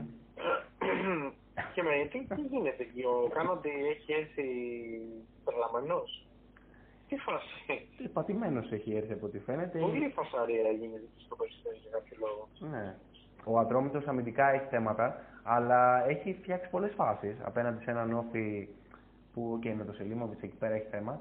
Ε, δηλαδή έχει βάλει τον γκολ, αλλά και πάλι. Ε, πρόσεχε να δεις τώρα εδώ πέρα τι έχουμε. Από στατιστικής πλευράς. 13, 13 τελικές ο Ατρόμητος, μόλις ιδίως στο, στο αντίπαλο τέρμα. Ρε. Mm-hmm. δύο γκολ. Ναι. Τραγικό ποσοστό, τραγικό. Εντάξει, είπαμε, είχε χάσει και αρκετές ευκαιρίες και ο Μανούς, εκεί πέρσι τους πήγαν out. Έχει αφήσει ε... τον Όφη να κάνει 16 τελικές από την άλλη μεριά, εκ των οποίων 7 πήγαν στο στόχο. Όπου λέει ότι για ατρόμητο που στηριζόμαστε στην ε, συμπαγή άμυνα είναι πολλές. Είναι πάρα πολλές. Και τα γκολ τα δύο είναι πολλά που του δεχτεί, έτσι. Και είναι τρία γιατί υπάρχει το goal side. Ναι, εν τω μεταξύ, μπορείς να μου πεις, σε παρακαλώ, ε, πώς δικαιολογείται το γεγονός ότι ακυρώθηκε το γκολ του Μανούσου. Ε, ειλικρινά δεν έχω καταλάβει. Βγάλετε τον κύριο ε, Κλάτεμπρεξ στο τηλέφωνο. Εγώ Πάλι για μια είχα την ίδια απορία όσο το έβλεπα. Ε, δεν ξέρω για ποιο λόγο έχει κυρωθεί αυτό το Και βγαίνει μετά ο speaker και λέει ότι α, είναι λέει λογικό γιατί η μπάλα λέει πάει από το πόδι του στόπερ του όφη. Και λέμε θα μας τρελάνουν, λέω. Τι, τι, τι, τι, λογικό. Αφού η, στην αρχή της φάσης η μεταβίβαση που είτε σου είτε οτιδήποτε παίξει στο δρομί του είναι, είναι εκτεθειμένος μόνος. Ναι, ρε φίλε, εμείς έτσι μεγαλώσαμε. Τώρα, ότι προσκρούει και άμα έχει αλλάξει, μπάλα, άμα, ναι. άμα έχει υπάρξει αλλαγή κανονισμού τόσο πια ριζική και δεν το έχουμε πάρει χαμπάρι, έχουμε πρόβλημα, να, και να ξέρεις. Αλλά και εμένα μου κάνει εντύπωση. Δηλαδή, στο, OK, okay, το γεγονός ότι κοντράρει μπάλα σε πόδια αμυντικού και φτάνει τελικά στον ε, ακάλυπτο Μανούσο, δεν λέει κάτι. Όταν, το σουτ, όταν γίνεται το σουτ, ο παίκτης είναι ακάλυπτος. Αυτό. Είναι offside. Ξεκάθαρα. Και πάει και το βλέπει ο διαιτητής έτσι. Αν δεν κάνω λάθος, το, το βλέπει. Ναι, ναι, είναι πάρα. Ναι. Όχι, ενώ πήγε και το ίδιο ο ίδιος ή του το είπαν απλά από πάνω και συνέχισε; Ε, δεν το πρόσεξα να σου πω την Γιατί τώρα στα τελευταία στα offside τα δίνουν οι από πάνω. Δεν πάνε να τα βλέπουν. Ε. Ναι. Είναι καινούριο μοτίβο αυτό. Ε, εν πάση περιπτώσει, όπως και να έχει, όποιος και να το έδωσε, είναι κλιματικό. Δηλαδή, αν δεν έχει αλλάξει ο κανονισμός. Αλλά δεν, είναι, δεν, έχω, δεν έχω ακούσει, δεν έχω μάθει κάτι εγώ προσεκτικά, ούτε να το. Καλά, έχει δεν θα αλλάξει φε- λίγο κανονισμό. Δεν θα μας έπαιρνε τηλέφωνο η UEFA, η FIFA να μας πει έλα παιδιά εδώ πέρα τα αλλάζουμε να ξέρετε. Αλλά ναι, και εγώ δεν, δεν έχω δει κάτι. Τέλος πάντων. Ε, εξαιρετικό παιχνίδι από ό,τι είδα από τον Wes. Ναι, σε- θα συμφωνήσω απόλυτα. Και ο Νέιρα και ο Ναμπί ανεβαίνουν, που είναι Μμμ. καλό σημάδι αυτό για τον Όφη. Που Θυμόμαστε από την περσινή χρονιά πόσο κομβικοί παίχτες είναι. Ε, ο Νέιρα έχει αρχίσει τώρα δημιουργεί πάλι και τα λοιπά, βρίσκει το ρυθμό του. Ε, Μμμ. Και στα, σταθερή αξία ο Βούρος, όσο είδα. Νομίζω ότι για το επίπεδο του ΟΦΗ είναι υπερπολίτημος και αν δεν είχε το Σελίμοβιτς του αντίστοιχα κανονικό κεντρικό αμυντικό, ε, εδώ ότι... Τον η είχε, άμυνα του ΟΦΗ είχε ήταν- το Γιαννούλη, που οκ, δεν τον λες και κανονικό κανονικό, έχει αγωνιστεί πολλές φορές και αριστερά, αλλά Μμμ. δεν καταλαβαίνω για ποιο λόγο τριάδας στα στόπερ, να είμαι ειλικρινής. Γιαννούλη Σελίμοβιτς ε, Βούρος, Ουές δεξιά, Γιατί Κοροβές έχουμε- αριστερά. Γιατί, γιατί έχουμε δεξιά τον Ουέσο, ο οποίος στην ουσία είναι back half, γιατί έχουμε τον Σελίμοβιτ, ο οποίος μας έχει δείξει μέχρι στιγμής ότι είναι επαρκή στη διάδα. Και Ναι. γιατί ο Βούρος είναι, τον, τον θεωρούμε soft και ο Γιαννούλη δεν είναι back πλέον, οπότε και πρέπει να παίζει ο Γιαννούλη και captain και ποιοτικός κλπ. Και τους χωράμε Οπότε όλους πάμε στη τριάδα. για Ναι. να Πάμε έχουμε στη το χώρα κεφάλι με μας όλους, ναι. ίσο. Γιατί δεν μπορούμε να αφήσουμε το Σελίμοβιτ στον πάγκο και μετά σου λέει Να τρώμε δύο, να μην τρώμε να, να τέσσερα. παίξω με δύο στην ουσία back για στόπερ. Πρώην back για στόπερ. Ίσως, ξέρεις, συλλογή. Εγώ δεν μπορώ να καταλάβω, ε, σε, συγγνώμη θα το πω, χωρίς να είναι κάτι, τόσο, να έχει κάνει κάτι τόσο κακό στο παιχνίδι, αλλά χωρίς να... ε, Εμένα δεν μου άρεσε καθόλου ο τρόπος που αντιδράει ο Βάτερμαν στα γκολ. Ο τρόπος που πάει να κλείσει το οπτικό πεδίο του αντιπάλου είναι πολύ κακός και σχετικά αργός. Έλα ρε Σινάκη, τώρα ε, ο ποδοσφαιριστής τώρα έπαιζε σε τόπο ομάδα στην Κύπρο, έχει παίξει Champions League, κοίτα το βιογραφικό του. Φοβερό βιογραφικό. Φοβερό βιογραφικό, βέβαια. Εγώ και ξέρεις τι σκεφτόμουν όσο περνούσε το παιχνίδι. Δεν ξέρεις, Σκεφτόμουν το δεν εξής. ξέρεις, δεν ξέρεις. Σκεφτόμουν το εξής, Δημήτρη, πέρα από την πλάκα τώρα και αυτή τη χαζή νοοτροπία που Όχι, έχω. φίλε, δεν μπορώ να ασχοληθώ σοβαρά. Μου ασχοληθώ σοβαρά με το γεγονός ότι πήγαν και υπογράψαν τον Βάτερμαν για βασικό τερματοφύλακα στον Όφη το 2020. Δηλαδή, Δεν- έβλεπα, Ναι. έβλεπα τον Ατρόμητο και σκεφτόμουν ότι ο Όφη έπαιζε Ευρώπη. Δηλαδή, πόσο πιο ορθολογικός θα ήταν να πάει να κλείσει ο Όφη το Γιαννιώτη, από το να πάει να... και για τον ίδιο τον παίκτη δηλαδή θα ήταν καλύτερο. Ε, μπορεί να Από μην το να πάει μπορούσαν να- μόνος. να τον κλείσει ο Ατρόμητος που δεν είχε και Ευρώπη. Δηλαδή, θεωρώ ότι πολύ πιο εύκολο να τον έκλεινε Δεν ξέρεις τώρα τι Όχι, παίζει. δεν Τέλος πάντων, όποιον και να βέ- να φέρνανε τώρα τον Ξέρεις, Βάτερμαν. Ήταν απλά το οξύμορο που μου έβγαλε το παιχνίδι. Βλέποντας και τον Βάτερμαν τόσο αργό και μέτριο καταλαβαίνω πολύ- τι λες. Ναι, αυτό. Μου γεννήθηκε εκείνη την ώρα αυτή η απορία. Καταλαβαίνω τι εννοείς. ότι ναι, η ομάδα που έπαιζε Ευρώπη και ο Γιαννιώτης στην αντίπαλη ομάδα που δεν έπαιζε Ευρώπη και γιατί. Ναι, Εντάξει, τον ναι. ξέρανε, τους ήξερε τον Ατρόμητο, τον Γιαννιώτη, αλλά η επιλογή Βάτερμαν είναι προβληματική, ρε φίλε. Θα φανεί και στην πορεία του χρόνου. Λες τώρα εσύ, Δεν μου λεπτομέρειες. φανεί γιατί υπάρχει ο Σωτηρίου που είναι αξιοπρεπής για το επίπεδο της Super League για τον Όφη, οπότε να πάσα και στιγμή μπαίνει μέσα και τελειώνει η υπόθεση. Λεπτομέρειες τώρα είναι αυτά που λες εσύ. Είναι λεπτομέρειες, τις αλλά λεπτομέρειες που μπορούν να κάνουν τοποθετήσεις σημαντική κτλ. διαφορά για μια Αλλά- διεκδίκηση play-off, Αλλά στην πορεία. για αυτούς που κάθονται και ασχολούνται και το ψηρίζουν λίγο παραπάνω κτλ. έχουν σημασία αυτές τις λεπτομέρειες. Και νομίζω ότι Ε, οι και λεπτομέρειες αυτές το στην πώς πορεία κρίνουν- του πρωταθλήματο το πώς κρίνονται τα παιχνίδια έχουν σημασία Αυτό. αυτές τις λεπτομέρειες. στην πορεία του πρωταθλήματος, παιχνίδια θα μπορούσες να πάρεις πρέπει να τα χάσεις αυτές τις λεπτομέρειες και να μην φανούν τόσο, αλλά θα φανούν.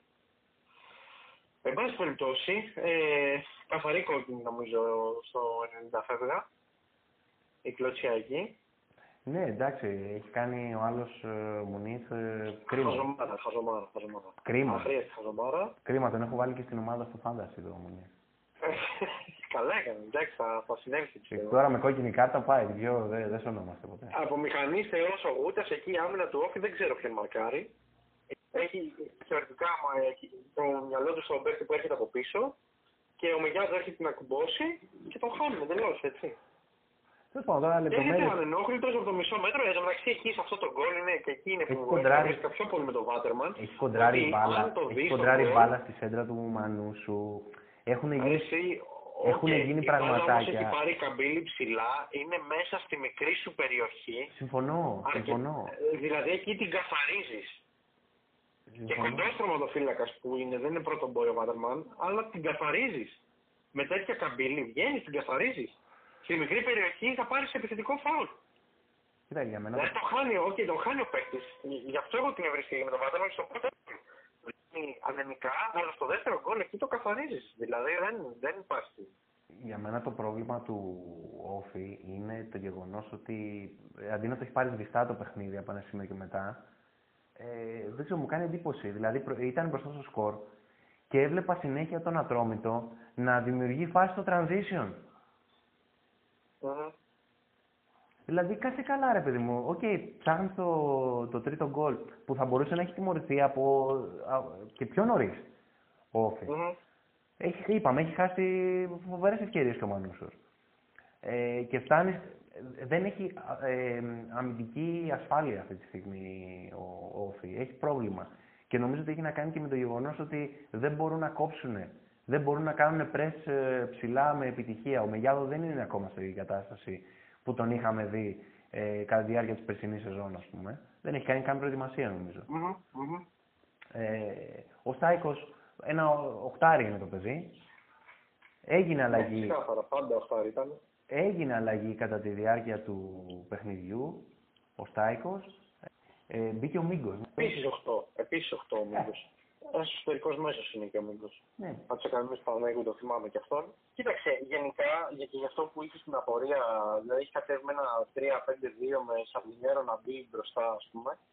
Και θυμάμαι τη συζήτηση που είχαμε κάνει περί Γιάννου και ότι μας έκανε εντύπωση που θα είναι ο Γιάννου. Από ό,τι φαίνεται η λογική του Όφη θα πάει σε false 9 ή σε παίχτη τύπου Γιάννου που θα έχει δίπλα του ένα γρήγορο. Και από ό,τι θυμάμαι, ο Σαρδινέρο πέρυσι στην Απόλλωνα Λεμεσού χρησιμοποιούταν πολύ ως επιθετικό, κινητό επιθετικό. Και πολύ πιθανόν οι λογικές να είναι τέτοιου τύπου. Και από δίπλα ένα εξτρέμ ο οποίος θα έρθει, θα παίζει στον χώρο, ε, θα κουμπώνει και θα. ε, περιμένουμε γκολ και από αυτόν. Με αυτά τα Με στόπερ. τη λογική ότι όταν, όταν γυρίσει ο, Τσιλια, ο Τσιλιανίδης θα έχει ένα αντίστοιχο ρόλο εκεί. Από τη στιγμή που τραυματίστηκε ο Βάζ, ε, ας πούμε, ε, ξέρεις, οι εναλλακτικές ήταν συγκεκριμένες. Προσάρμοσε από ό,τι Οκ. φαίνεται τα πλάνα, πάντως με αυτά τα στόπερ δεν, δεν μπορεί να πάει πολύ μακριά. Δηλαδή, εντάξει. Εντάξει. Και, και σκέψου ότι και από το βασικό αριστερό μπακ είναι ο Κοροβέσκο, στην πραγματικότητα δεν είναι μπακ. Ήταν ένα αριστερό χαφ που με τις αλλαγές συστημάτων και το σύγχρονο ποδόσφαιρο που δεν παίζουν εύκολα με, με χαφ, δηλαδή πλάγιου μέσους πλέον, που θα παίζεις ή extreme ή back. Ε, για back είναι, έχει αδυναμίες σοβαρές αμυντικά, ε, για extreme έχει σοβαρές αδυναμίες επιθετικά, οπότε είναι το πιο safe να παίξει με back half, ας πούμε. Από την, απ' την άλλη μεριά ο Wes είναι περίπου κάτι αντίστοιχο, απλά είναι και πιο άψητος, είναι πιο νέος και εναλλακτική είναι ο Μαρινάκης, ας πούμε, οπότε ξέρεις. Έχει μια λογική μαζί με τα στόπερ να το κατεβάσει σαν τριάδα. Κοίτα, με Τώρα, αν θα δεδομένο, μείνει στο ίδιο, αν. με ε, δεδομένο ε, ότι- πολύ Ωραία, πιστεύω. με δεδομένο ότι τραυματίστηκε ο Μπάζ, έχεις δίκιο, ε, θα έπρεπε να αναπροσαρμόσει λίγο τα πλάνα γιατί δεν θα βγαίνει η σεζόν, δεν έχει τον Ε, ναι, Τζιάννη μέχρι να ακόμα. μπει και ο Στάρτζον μέσα κλπ. Και ο Στάρτζον, μπράβο, που και ο Στάρτζον είναι ένας παιδί, ένα παιδί το οποίο δεν είναι τόσο πολύ εξτρέμο όσο μ, είναι πιο πολύ δεύτερος επιθετικός και αυτός κάνει πολλές Μμμ, δουλειές στο μμμ. γήπεδο. Χρήσιμος παίκτης. Αλλά ναι, έχει λογική. Δηλαδή για τα back half που έχεις, για τους παίκτες που έχεις εκεί, έχει λογική να το παίξεις αυτό. Απλά εντάξει, εγώ προβληματίζομαι πάρα πολύ. Δηλαδή για μένα ο Βούρος ξεχωρίζει μέσα στη, ε, σαν τη μήγα μες στο γάλα. Ε, εκεί πέρα. Ο Γιαννούλης ακολουθεί και ο Σελίμοβιτς είναι καταϊδρωμένος. Και εντάξει, μακάρι το παιδί να βελτιωθεί, γιατί αυτή τη στιγμή βλέπω, εγώ βλέπω ένα παλέμαχο στον αγωνιστικό χώρο. Όσο τον έχω δει στα παιχνίδια και, με τον, ε, και στα, στο ευρωπαϊκό που παίξανε κτλ. Τώρα, για τον Ατρόμητο, ε, εγώ δεν καταλαβαίνω και εκεί κάποια πράγματα.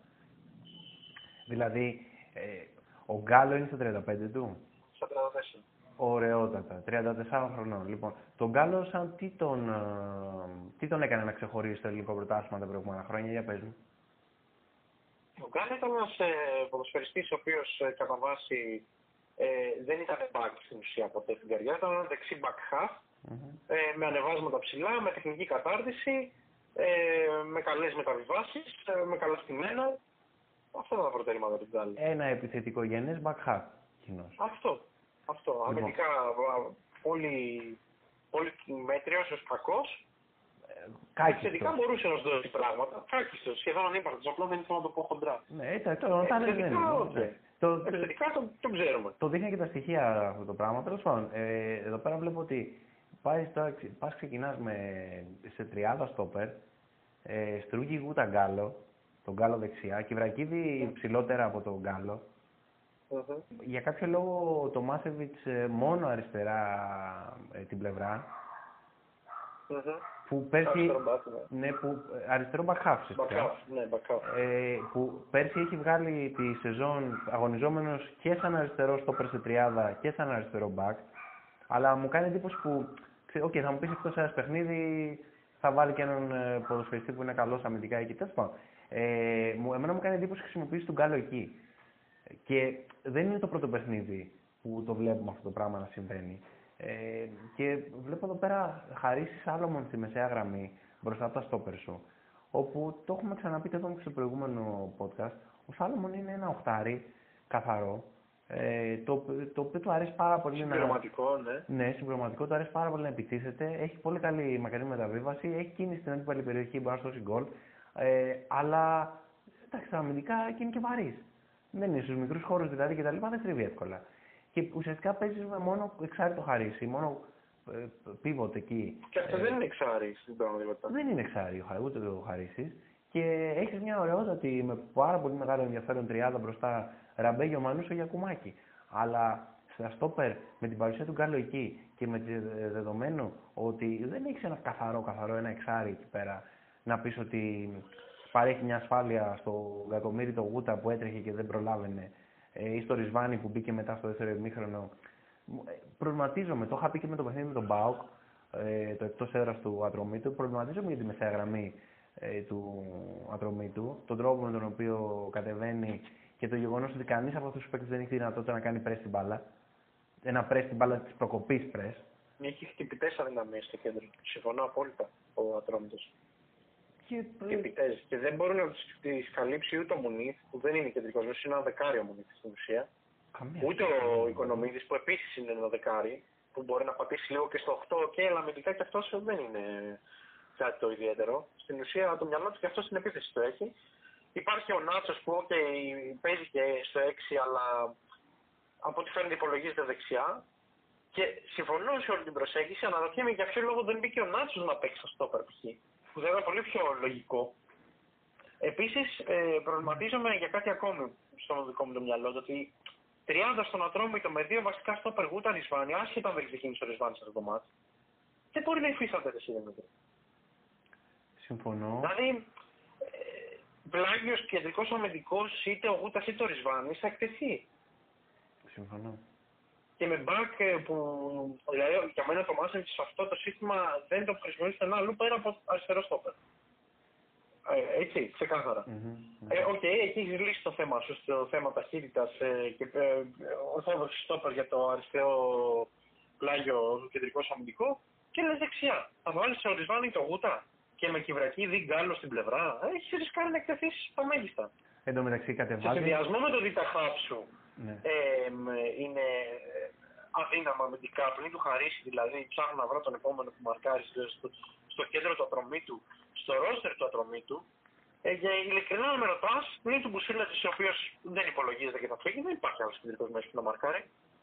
Συμφωνώ και κατεβάζει αυτό που κατεβάζει, αυτό το 3-4-3 ή whatever τέλος πάντων και βλέπεις ότι υπάρχουν στον πάγκο Ουμπίδες, Χουάν Μουνίθ, Νάτσος και Ενσι, Ενσικουλού και okay, το, για το Ρισβάνι το είπαμε, ότι ήταν στον πάγκο μπήκε μετά. Μμμ. Υπάρχουν αυτοί οι παίκτες Ουμπίδες, Μουνίθ, Νάτσος, Ενσικουλού που θεωρητικά τον Ουμπίδες σε μια ωραία τριάδα στη μεσαία γραμμή θα μπορούσε να το χρησιμοποιήσεις. Η παρουσία του Μουνίθ ε, και του Ενσικουλού σου δείχνει ότι έχεις παίχτε στα φτερά. Θα μπορούσες να πας και με ένα σχήμα το οποίο να είναι πιο ξεκάθαρο ε, με παίχτε που ξεκινάνε από εκεί τουλάχιστον. Δεν σου λέω Μμμ. extreme, δεν και καλά, γιατί δεν είναι κανένας από αυτούς extreme, αλλά παίχτε οι οποίοι ξεκινάνε τα τρεξίματά τους από εκεί. Ε, και η παρουσία του Νάτσου σου δίνει ακόμα έναν έξτρα παίκτη στη μεσαία γραμμή, αν και εφόσον το επιθυμείς, που για μένα ο Νάτσος θα έπρεπε να είναι βασικός στον Ατρόμητο. Είναι πάνω εκεί στην Συμφωνώ ηλικία απόλυτα. και όσο έχει Συμφωνώ αγωνιστεί, έχει δείξει ότι έχει αυτή τη, φρεσ- τη φρεσκάδα, τη σπιρτάδα. Μου βγάζει ωραία στοιχεία ο Νάτσος. Έχει ένα mentality ωραίο και αντιλαμβάνεται στρωτά το, το ποδόσφαιρο. Μμμ. Έχει κάποια θέματα τακτικής, ωστόσο, αλλά συμφωνώ απόλυτα μαζί σου. Κοίταξε, τώρα θα κάνουμε και το podcast που θα κλείσουν επισήμως οι μεταγραφές σε λίγο καιρό αναλυτικά για την κάθε ομάδα και τον απολογισμό κλπ. Ε, και θα πούμε πιο αναλυτικά πράγματα εκεί. Εγώ θα πω εδώ πέρα, θα γυρίσω θα πω ότι για μένα το 4-3-3 είναι μονόδρομος σε αυτό το ρόστερ του Ατρομήτου, όπως είναι αυτή τη στιγμή διαμορφωμένο, αν δεν αλλάξει κάτι σημαντικά. Το 4-3-3 είναι μονόδρομος. Είναι κάτι που αυτό το ρόστερ είναι νομίζω το μοναδικό σύστημα που μπορεί να υπηρετήσει. Αν αναλογιστούμε τα στόπερ του, που τα δύο βασικά στόπερ είναι, είναι 90 τουλάχιστον, αν αναλογιστούμε τα back, και OK, okay, μπορείς να χρησιμοποιήσεις τον Τομάσεβιτς στο αριστερό μπακ, OK, okay, αμυντικογενές, έχεις ε, ε, εναλλακτική εκεί πέρα να χρησιμοποιήσεις ε, κάποιον από τους άλλους μπακς, τον Γκάλο ή οποιοδήποτε. Ξέρεις τι γίνεται; Σε, σχήμα, σε, σε, σχηματισμό, σε τριάδα, στη μεσαία γραμμή, θα μπορούσε να χρησιμοποιηθεί και ο Γκάλο. Εκεί; Mm-hmm. Μα και ο Ραμπέικερ μπορεί να χρησιμοποιηθεί στην τριάδα. Με αντιπάλου τους χαμηλότερους ελληνικούς που θες να παίξεις. Ε, ε, έδειξε ότι μπορεί, ναι, ότι έχει πατήματα εκεί. Ο Ραμπέγιο, ο, ο Ραμπέγιο ίσως... Ο εσωτερικός μέσος π.χ. είναι ο Χαρίσης και στο 6 έχει τον Νάτσο, για παράδειγμα. Ε, κοίτα, εντάξει, για μένα ο Ραμπέγιο, αν ήταν να χρησιμοποιήσει σε 30, θα είχε δύο παίχτες πίσω του και αυτός θα ήταν ελαφρώς ε, ψηλότερα. Δεν θεωρώ ότι μπορεί να ανταποκριθεί mm-hmm. σαν εσωτερικός μέσος. Αλλά ναι, έχεις, ε, θα είχες τη δυνατότητα να. και σίγουρα θα έχει και τραυματισμούς και τιμωρίες, κάρτες κτλ. Κατά τη διάρκεια τη σεζόν. Οπότε η επιλογή ενός σχηματισμού δεν είναι ότι, OK, βλέπω τι έχεις τώρα εδώ πέρα, ποια είναι καλύτερη σου ενδεκάδα είναι και το τι μπορείς να βγάλεις σε βάθος χρόνου και αν μπορεί να ανταποκριθείς σε περίπτωση που σου λείψει κάποιος να κουμπώσει κάποιος άλλος. Και με αυτή τη λογική το λέμε. Ε, ότι νομίζω ότι το 4-3-3 ναι, συμφωνώ.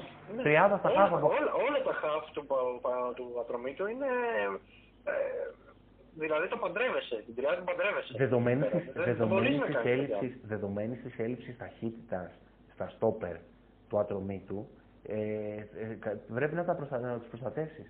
Ο μόνος τρόπος για να το κάνεις αυτό είναι με τριάδα στη μεσαία γραμμή mm-hmm. τουλάχιστον. Παρά το γεγονός ότι δεν έχεις ένα κλασικό εξάρι. Μα και στη, μα και στη μεσαία σου γραμμή έχει έλλειψη ταχύτητας. Mm-hmm. Και έχεις φανερές αδυναμίες και αμυντικά. Και εκεί πέρα και γενικότερα. Και, και τα στόπερ που λέγαμε δεν μπορούν να παίξουν σε 30. Με εξαίρεση τον Τομάσεβιτ και τον από τους δύο ψηλού που στο κέντρο. Δεξίδι στόπερ δεν έχεις. Ε, δηλαδή όλο το ρόστερ ε, το συνοδεύει αυτό. Επίσης, εγώ αναρωτιέμαι, και, όχι αναρωτιέμαι, είμαι σίγουρος ότι ο Ατρόμητος ότι δεν έχει εναλλακτικό αριστερό back και θα πάει χρησιμοποιώντας ε, Γκάλο ή κάποιον άλλον από εκεί.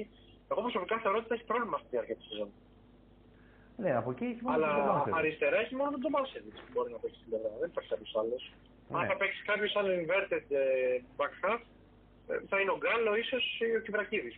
Ο Κιβρακίδη δεν είναι και το καλύτερο.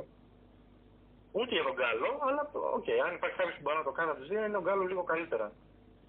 Ναι, ναι, ισχύει. Εν πάση περιπτώσει, ε, έκλεισε και ο Λάζο Στοδουλόπουλο ε, να πούμε ανακοινώθηκε τον Ατρόμητο πλέον, επίσημο. Ε, ε, ε, ε, εγώ σηκώνω τα χέρια ψηλά. Ναι, Όχι ότι είναι κακός παίχτη, αλλά με βάση όλη αυτή την ανάλυση που έχουμε κάνει για το τι βλέπουμε τον Ατρόμητο, που λέμε ότι δεν έχει, ε, δεν έχει striker. Δεν έχει striker καθαρό. Mm-hmm. Και με όλες αυτές τις ανορθογραφίε, άμυνα, μεσαία γραμμή κτλ. Και τώρα πάει και παίρνει το Χρυστοδουλόπουλο που δεν λέω ποιοτικό. Είναι ακόμα εξτρέμ. Που, που δεν είναι εξτρέμ, δεύτερο συνδετικό είναι. Ναι, αυτό. Ποιοτικότατος. Ποιοτικότατος θα του δώσει λύσεις. Ωραία και σε αυτή. Θα τον βοηθήσει, θα του δώσει και γκολ, OK. Okay. Για την ταμπακέρα; Τίποτα. Αλλά, OK. Okay.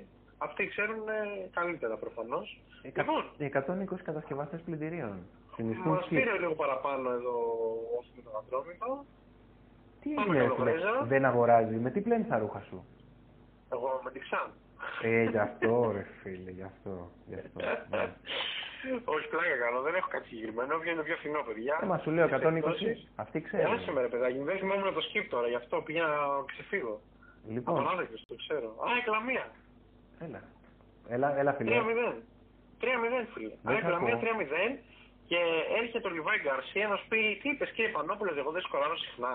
Δεν Πάρε το γκολ, πρώτο. Πρώτη συμμετοχή ελληνικό πρωτάθλημα, γκολ. Δεν ακούγεται καλά, ο φίλο. Πάμε στον επόμενο.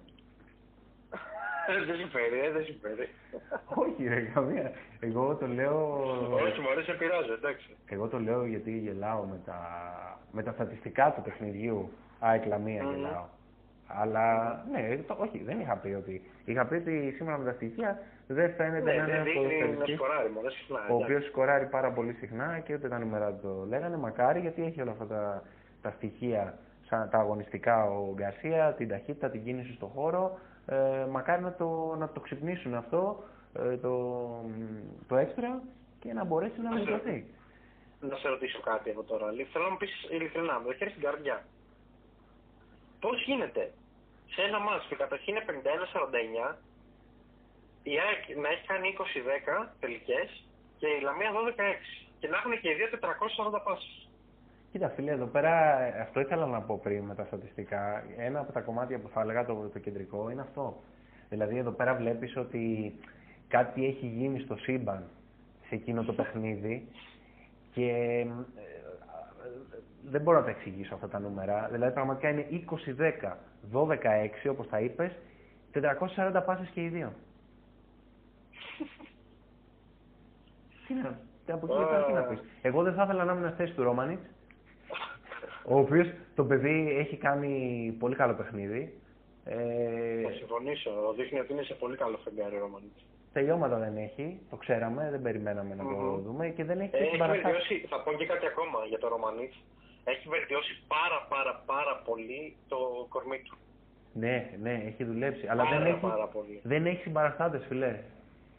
Δεν έχει και εντάξει, δεν είναι και ένα παιδί που μπορεί να πάρει την ομάδα στο κάτω και στο Όχι. σκοράρισμα και στη δημιουργία. Ένα παιδί που σε τέτοιες ομάδες και έχει πέσει, έχει χώρο συμπληρωματικό μπροστά.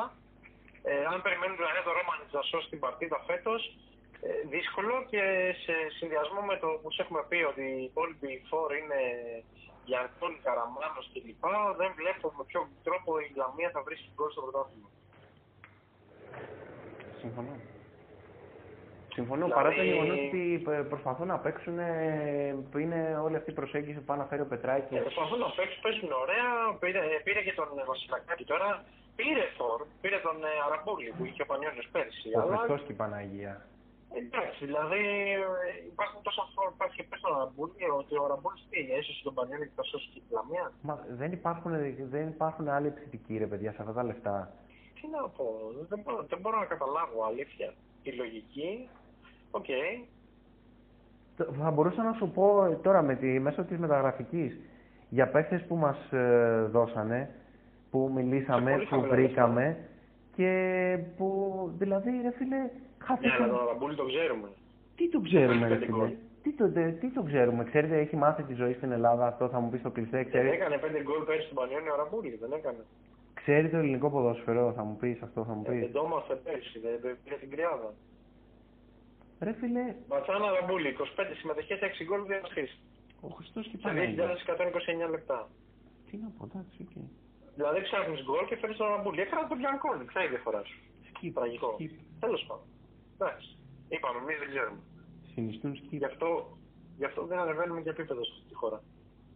Ποδοσφαιρικά. Να ξέρεις ότι έχει προταθεί επίσης ο Ολλανδός κεντρικός μέσος, θα τα πούμε τώρα, θα πούμε περισσότερα πραγματάκια έτσι και λίγο για τους παίκτες που προταθήκανε. Γιατί, οκ, τις μεταγραφές τις ξέρει όλος ο κόσμος. Του τι έχει γίνει και τα λοιπά, οκ, θα δώσουμε εμείς ένα input ε, και θα παραθέσουμε και τα στοιχεία, το, το προφίλ των ποδοσφαιριστών την προηγούμενη χρονιά, τι, λένε το, τι λέει το Football IQ Performance Index κτλ. Αλλά ε, νομίζω έχει νόημα να συζητήσουμε λίγο και να μάθει και ο κόσμος, να ακούσει και ο κόσμος για κάποια ονόματα τα οποία ήταν ρεαλιστικές περιπτώσεις, ε, προταθήκανε, αλλά για κάποιο λόγο δεν προχώρησαν ποτέ. Εκεί νομίζω είναι το Και, ζουμί. ε, το πιο ωραίο θα είναι να δείξει τις θέσεις που προτιμηθήκαν. Δεν θέλω να το κάνω τόσο προσωπικό γιατί είναι και κρίμα, δηλαδή εντάξει ρε παιδί μου, τώρα δεν έχει. Εντάξει, δεν θα το πάρει κανείς. Βέβαια, είναι comparison είναι, μια σύγκριση. Εντάξει, τι να κάνουμε τώρα, ψέματα είναι. Ή για- τι λέγαμε, τις προάλλες για Χάλαν και Σορδάνο Λεβιντεύσκη. Τι να κάνουμε τώρα, είναι μια πραγματικότητα. Πώς θα γίνει; Εμείς δεν το παίζουμε έτσι, είναι παραθέτουμε γεγονότα. Εσείς κρίνετε. Εμείς είμαστε μυρωδιάδες, το είπαμε. Δεν ξέρουμε. Γι' αυτό υπάρχουν και τα podcast, τα αρχεία πίσω, να υπάρχει αρχεία που μπορεί οποιοδήποτε να ανατρέξει και να πει, «Α, ξέρετε, λέγατε Μαρούφα, παιδιά. Να μην το πω, να μην το πω, το- εντάξει δεν θα το πω το όνομα, τώρα θα το πω στο... Όχι, όχι, μωρέ, όχι, δεν χρειάζεται Εκεί που θα κλείσουμε. Εκεί με- θα πούμε και κακή. Και δεν- Όχι, όχι, αυτό το- δεν το δεν θα podcast. μιλούσα, δεν θα μιλούσα για τις συγκεκριμένες ομάδες. Γενικά ήθελα να πω ένα όνομα που προτάθηκε, ήταν ρεαλιστικό αλλά δεν προχώρησε, αλλά θα το πούμε στο επόμενο. Λοιπόν, Ναι. Ε, η ΑΕΚ η οποία είχε θέματα προφανώς ε, επέτρεψε στη Λαμία να της κάνει 12 τελικές ε, Μμμ. εκ των οποίων έχει στο στόχο. Η Λαμία δεν βρήκε γκολ και αυτό το παιχνίδι το βλέπαμε γκολ γκολ. Πέσαμε έξω Μμμ. από στοιχηματικής πλευράς, μα γιατί άραγε. Λοιπόν, Ε, έλα ντε.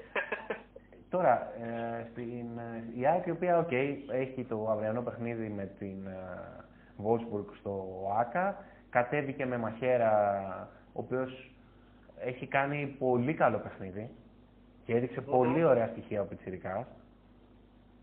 Οκ. Μπράβο στον... Δεν έχω άποψη. Ναι, μπράβο στο... Α, δεν έχεις δει στιγμιότυπα, δεν έχεις δει τίποτα; Έχω δει στιγμιότυπα, είδα κάποια πράγματα, αλλά τόσο εμπεριστατωμένη άποψη, ξέρεις, δεν δεν μπορώ να αποκτήσω. Αλλά χαίρομαι γιατί έχεις και εσύ το ίδιο καλό μάτι.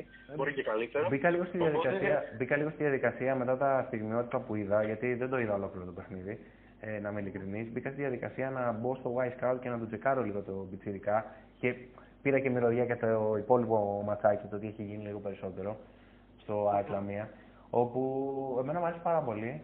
Ε, ε, θα είναι, πιστεύω, ο Τζόλης της ΑΕΚ, μμμ, Μακάρι. και έχει ενδιαφέρον ε, το πάντρεμα με.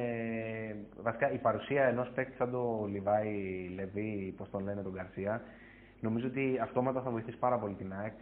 Το έχουμε ξαναπεί. Η παρουσία του, Μα είναι κανονικός εξτρέμ, ρε Δημήτρη.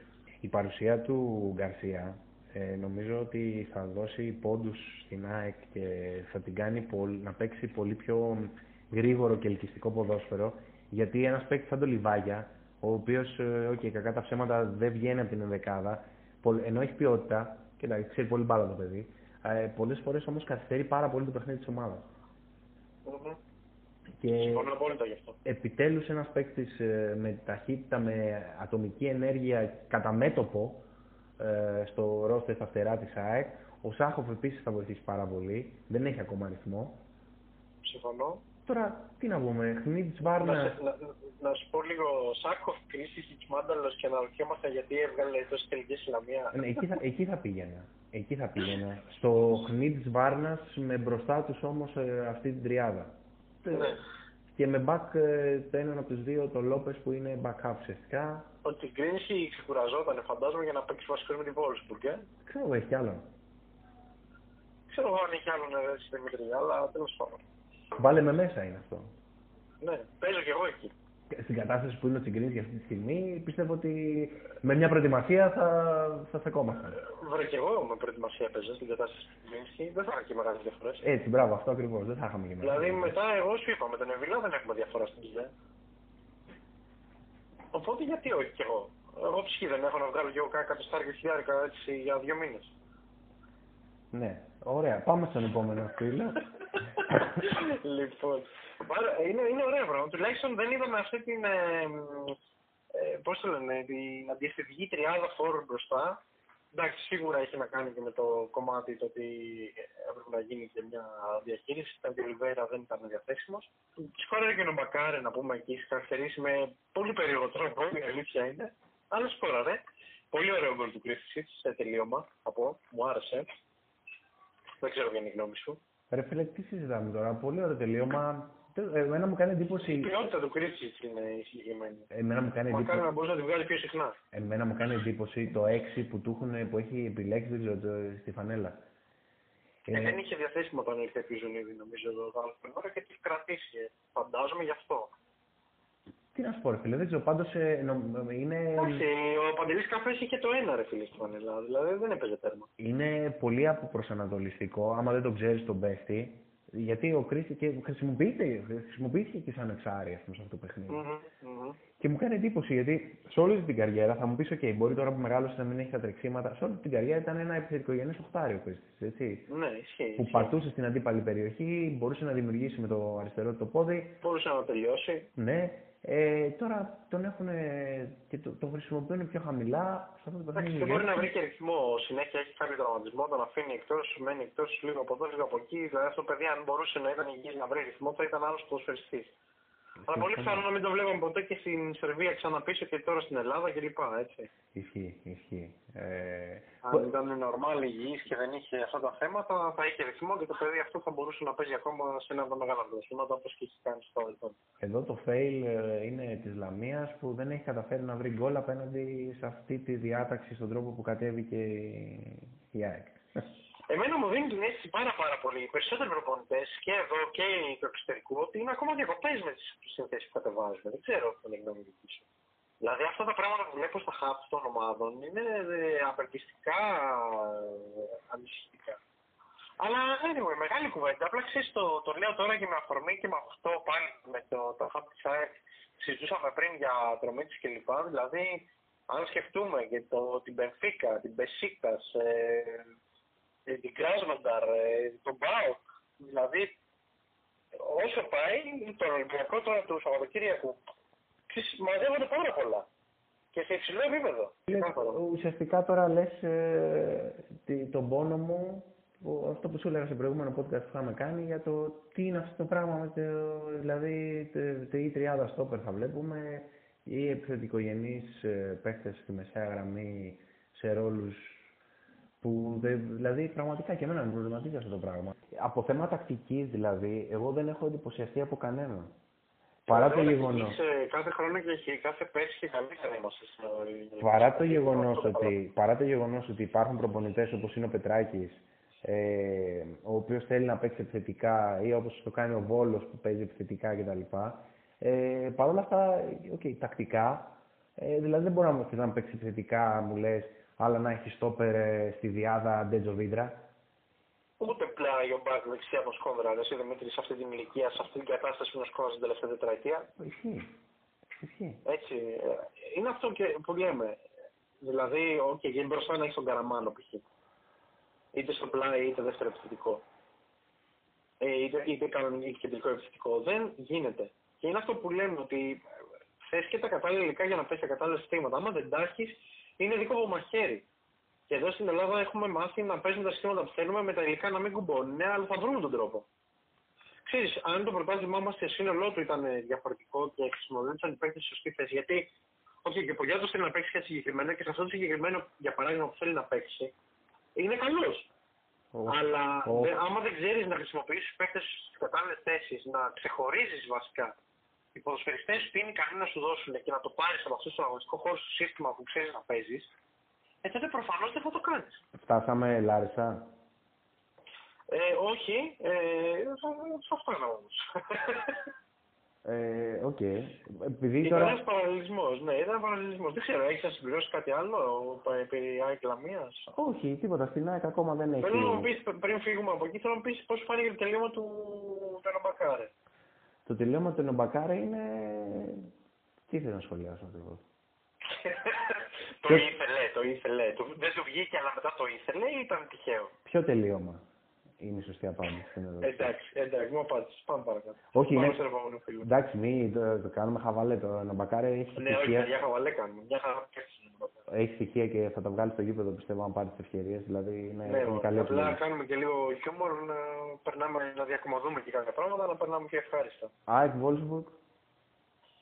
Κοίταξε, εγώ προσωπικά με την κρίνηση πίσω δεν μπορώ να δω ΑΕΚ σοβαρά. Από την άλλη, είναι μια Wolfsburg η οποία και έχει σοβαρευτεί ε, ελαφρώς σε σχέση με την Wolfsburg που ξέραμε, που ήταν μια αντίστοιχη σάλκια για κάποια χρόνια έχει σοβαρευτεί λίγο το τελευταίο δεκάμινο.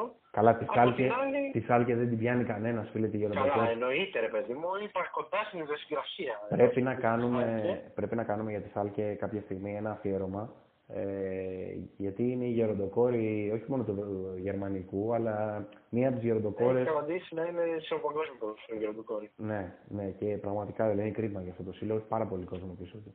Λοιπόν, να πω ότι η ΑΕΚ, η Wolfsburg θα έχει σημαντικές απουσίες στην άμυνα. Για πες, για πες. Διότι τα δεξιά της μπακ είναι τραυματίες και οι δύο, και ο Βίλιαμ και ο Μπαμπού. Α, δεν είναι καινούργια αυτά. Ναι. Όχι, αλλά όπως και να έχει, έχει απουσίες εκεί πέρα.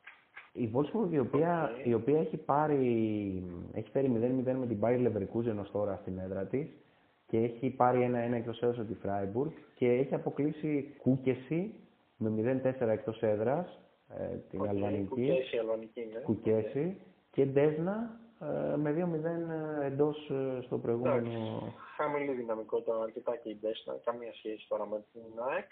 Εγώ κοιτάζω ένα πράγμα. Σίγουρα. Εγώ στέκομαι σε ένα πράγμα. Στο, στο match-up μεταξύ Wolfsburg και ΑΕΚ. Ένα από τα πολλά τέλος πάντων, αλλά το κεντρικό για μένα. Wout Weghorst 1,97. Daniel Zinzek 1,91. Μμμ. Και έχει απέναντί σου Σβάρνα 1,84. Τσιγκρίνσκι, αγνοώ το ύψος του, δεν είναι Εντάξει, κοντός. ο Γκρίνσκι έχει ένα ύψος, αλλά δεν νομίζω ότι μπορεί να πηδήξει. Στην, αθλη- ναι, στην κατάσταση που είναι η αθλητικότητά του δεν ξέρω κατά πόσο θα είναι αρκετή απέναντι σε αυτά τα κτίνη. Γιατί για κτίνη μιλάμε. Και η σωματοδομή κιόλας, πέρα από το ύψος. Ναι, αυτό λέω, είναι κτίνη. Δεν είναι ότι είναι απλά Ναι, ψηλή. ναι, ναι. Ε, Ε, Ένα 89 είναι ο Τσιγκρίνσκι, αλλά δεν- δεν πηδάει εκεί. το Ο ψηλότερο πιο άλμα. ψηλός τώρα της ΑΕΚ στέγει στην άμυνα είναι ο Χλίντ, έτσι. Αν καταφέρει και σηκώσει την μπάλα με υποκαλές προϋποθέσεις η Wolfsburg στην περιοχή της ΑΕΚ, νομίζω ότι θα υπάρξει πρόβλημα. Γιατί ακόμα και σε... Δηλαδή θα πρέπει να παίξει ο Χνίντ, νούμερο ένα. Νομίζω θα πρέπει να παίξει οπωσδήποτε σε αυτό το παιχνίδι. Δηλαδή με, αυτά τα, με αυτούς τους striker δεν γίνεται να έχεις το, το μοναδικό παίκτη που μπορεί να ματσάρει θεωρητικά, να τον κρατήσει στον πάγκο.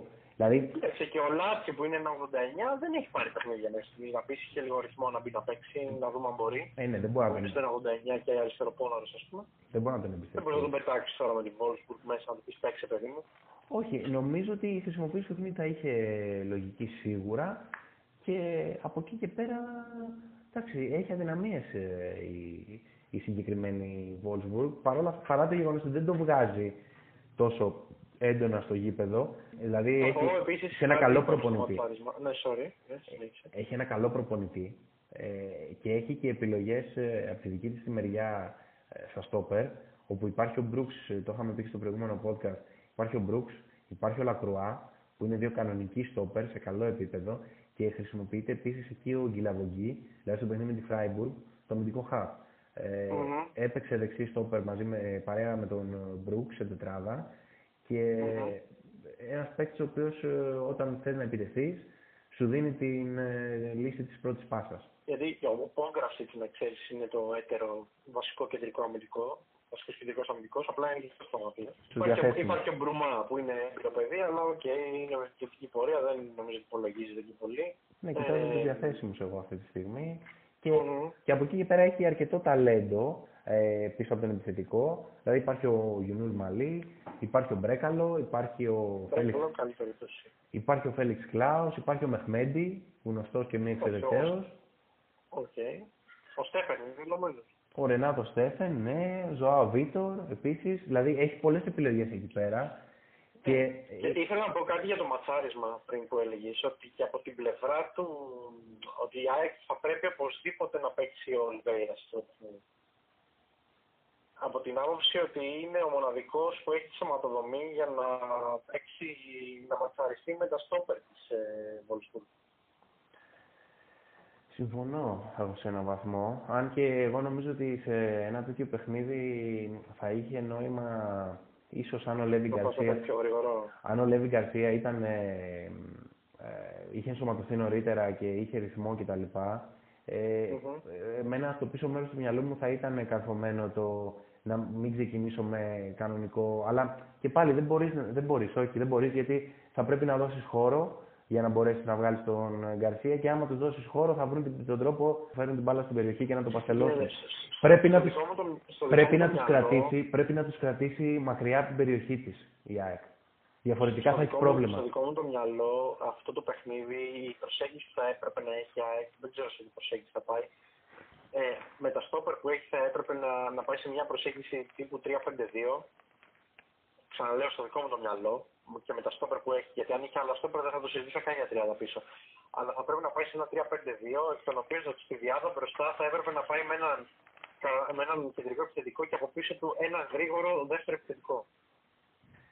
Ή εναλλακτικά έναν inside forward δίπλα σε έναν, ε, σε σε έναν επιθετικό που να μπορεί να παίξει την μπάλα με τα πόδια. Πού ε, δεν έχει τον κλωναρίδη, ρε γάμο, έφυγε ο κλωναρίδης. Ε, είναι αυτό, αυτό ακριβώς στο μυαλό μου. Είναι στο μυαλό μου ότι ε, οι λογικές ε, ε, για μένα αυτό το ρόλο μπορεί να το παίξει άλλο το Αλμπάνη. Γιατί για μένα η θέση του Αλμπάνη είναι αυτή και καμία άλλη μέσα στο γήπεδο. Συμφωνώ. Το- Γιατί έχει έρθει από το παιδί να παίζει ε, inverted winger στην ΑΕΚ και είναι κάτι που εντάξει, στην ΑΕΚ το έχουμε δει χρόνια να παίζουν παίχτε άλλα αντάλλων θέσεις. Εδώ και 5-6 χρόνια γίνεται. Με πολλούς ποδοσφαιριστές. Συνεπώς, έχεις ποδοσφαιριστή να το κάνει, αλλά δεν τον εμπιστεύεσαι και δεν θα το κάνεις. Και επίσης, όντας Λιβάγια Λιβέιρα, θα πήγαινες και ακόμα και εκεί θα πήγαινες με αυτό το δίδυμο. Όπου δεν έχει καμία λογική έτσι, το, το γνωρίζουμε. Να, Α, για μένα πρέπει να κρατήσει τη Wolfsburg μακριά την περιοχή. Γιατί. Να μην σηκώνει την μπάλα. Όχι, ξέρεις, δεν θέλεις αυτούς τους παίχτες ε, να τους έχεις μες στην περιοχή σου και με αυτά τα εξτρέμα από πίσω, τους παίκτες με τον επιθετικό που μπορούν να φέρουν την μπάλα στην περιοχή με πολύ ωραίο Ε, τρόπο. Θέλεις να τους κρατήσεις μακριά; Ε, και, από Μμμ. εκεί, και από εκεί και πέρα να βρεις ένα γκολ σίγουρα. Δύσκολο παιχνίδι. Ή πιο ύπουλο, Δύσκολο. πιο ύπουλο από ότι, ε, θα, ε, από ό,τι καταλαβαίνει κανείς ε, σύμφωνα με τα ρεπορτάζ που κυκλοφορούν και την κουβέντα που γίνεται. Συμφωνώ. Συμφωνώ. Συμφωνώ και επαυξάνω και δεν κρατιέμαι. Θέλω να πάω Θεσσαλικό κάμπο. Άντε, ε, εγώ δεν έχω πρόβλημα. Τώρα που έχει δροσίσει δεν θα κάνω τόσο ζέστη στις φυλάρες. Έχει και ωραίες γυναίκες. Δεν θα πάμε εγώ. Είσαι παντρεμένος. Για μας ελεύθερος θα λέω. Μμμ, μμμ. λοιπόν. Εντάξει. Τα λόγια είναι περιτά την ώρα που χωρίζουμε. Θα τραγουδάμε σε λίγο καιρό, νομίζω. Ε, γέλα, αναμενόμενη στα δικά μου τα μάτια, δηλαδή μόλις ήταν την δεκάδα, αλλά δεν υπάρχει περίπτωση ο Παναγιώτο αποτέλεσμα σήμερα. Ε, εγώ αν ήμουν Γρηγορίου θα αισθανόμουν εκνευρισμένος στους ποδοσφαιριστές που δεν καταφέραν να κερδίσουν το παιχνίδι. Όχι ότι έχουν κάνει κάτι το φοβερό της Λάρης εξαιρετικά. Αλλά οκ, έχεις φάει ένα γκολ με μία φάση. Και αυτή από αμυντικό λάθος στην ουσία, από εκεί και είναι τη μοναδική φορά που κατάφερε ο Παναγιώτο να συνδυάσει όλο το παιχνίδι. Μμμ. Τώρα προετοιμαστεί άμυνα, ανοιχτή, βρήκε εκεί ο Μπουζούκη ο Ξυδερκή, πέρασε την παλιά. Έφερε την μπάλα ο, το, ο Αϊτόρ ε, μέσα στην περιοχή. Μακέντα, οκ, εκεί δεν το χάνει. Με τίποτα. Ο τωρινός Μακέντα, έτσι, ο Μακέντα πριν τρία χρόνια μπορεί και να το χάνει. Λοιπόν, πάλι μια λογική, πάμε αυτή τη φορά με, αριστερό, με κανονικό αριστερό μπακ, δόξα τω Θεώ. Ε, όπου είχαμε πει ότι αν έχει μια λογική για να βάλεις Καρλίτο ή Μακέντα έξω αριστερά, θα πρέπει το αριστερό σου μπακ να μπορεί να πάρει όλη την πλευρά.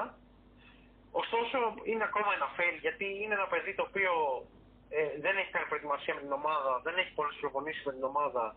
Ε, είναι αρκετά εύθραυστος και δεν έχει ρυθμό και τον πετάς μέσα να παίξεις την πλευρά σε ένα μάτι εκτός έδρας που προφανώς για ακόμα μια φορά φαίνεται ότι δεν γνωρίζει τι πρωτάθλημα έχει έρθει ο κ. Πογιάτος και ο κ.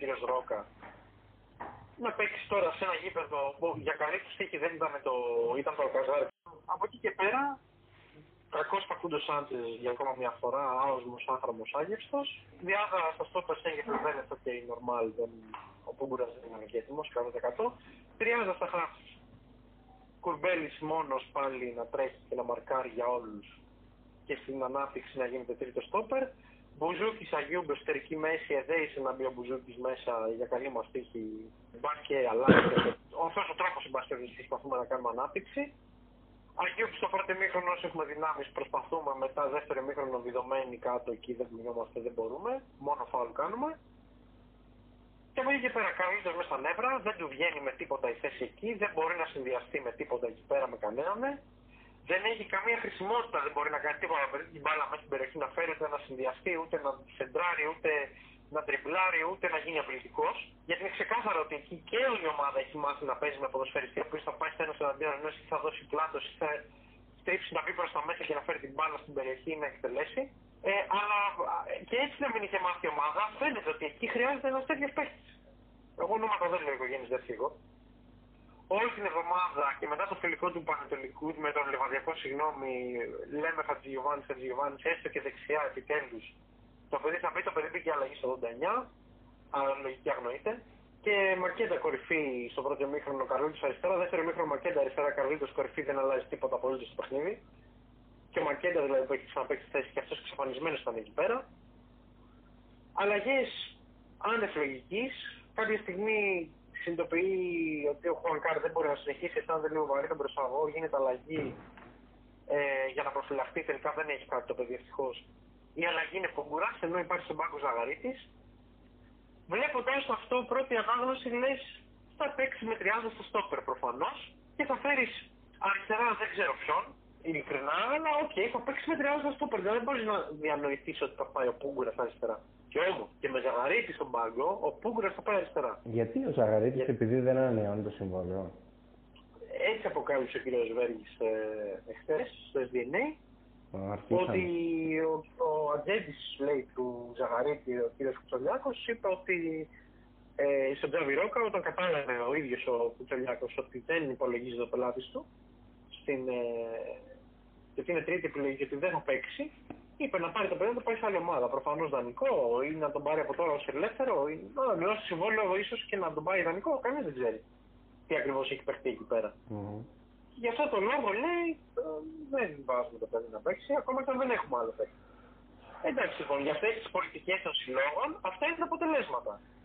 Τι, εντάξει, να σου πω, εντάξει, ε, εσύ τελείωσες τώρα, θα κάνεις ένα διάλειμμα γιατί το έχεις πάρει σε για τον Παναθηναϊκό πολύ ωραία. Όχι, ήθελα να πω, απλά να κλείσω, δεν έχω να πω κάτι άλλο μετά. Το έχουμε εξαντλήσει, είναι τα ίδια και τα ίδια. Απλά θέλω να πω ότι πέρα από αυτή την αλλαγή, οι επόμενες τρεις αλλαγές, τέσσερις αλλαγές συγγνώμη που γίνονται, ενώ και οι δύο, οι τρεις τελευταίες γίνονται μετά το, με το που τρως τον γκολ.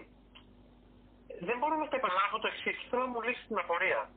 Εσύ, με τη δική σου λογική. Αντί να αλλάξεις κάτι τακτικά, να παίξεις με δύο φόρ, κάτι ρε παιδί μου. Κάνεις αλλαγή απλά θέσεων. Προσώπων δηλαδή σε θέσεις. Αυτό δεν έχω να πω κάτι άλλο για τον Αυτό. Κοίτα, επειδή είπες ότι τα εξαντλήσαμε, δεν εξαντλήσαμε τίποτα. Εσύ μιλούσες τόση ώρα για τον Παναθηναϊκό. Όχι, εγώ λέω ότι τα έχω εξαντλήσει από τα προηγούμενα podcast.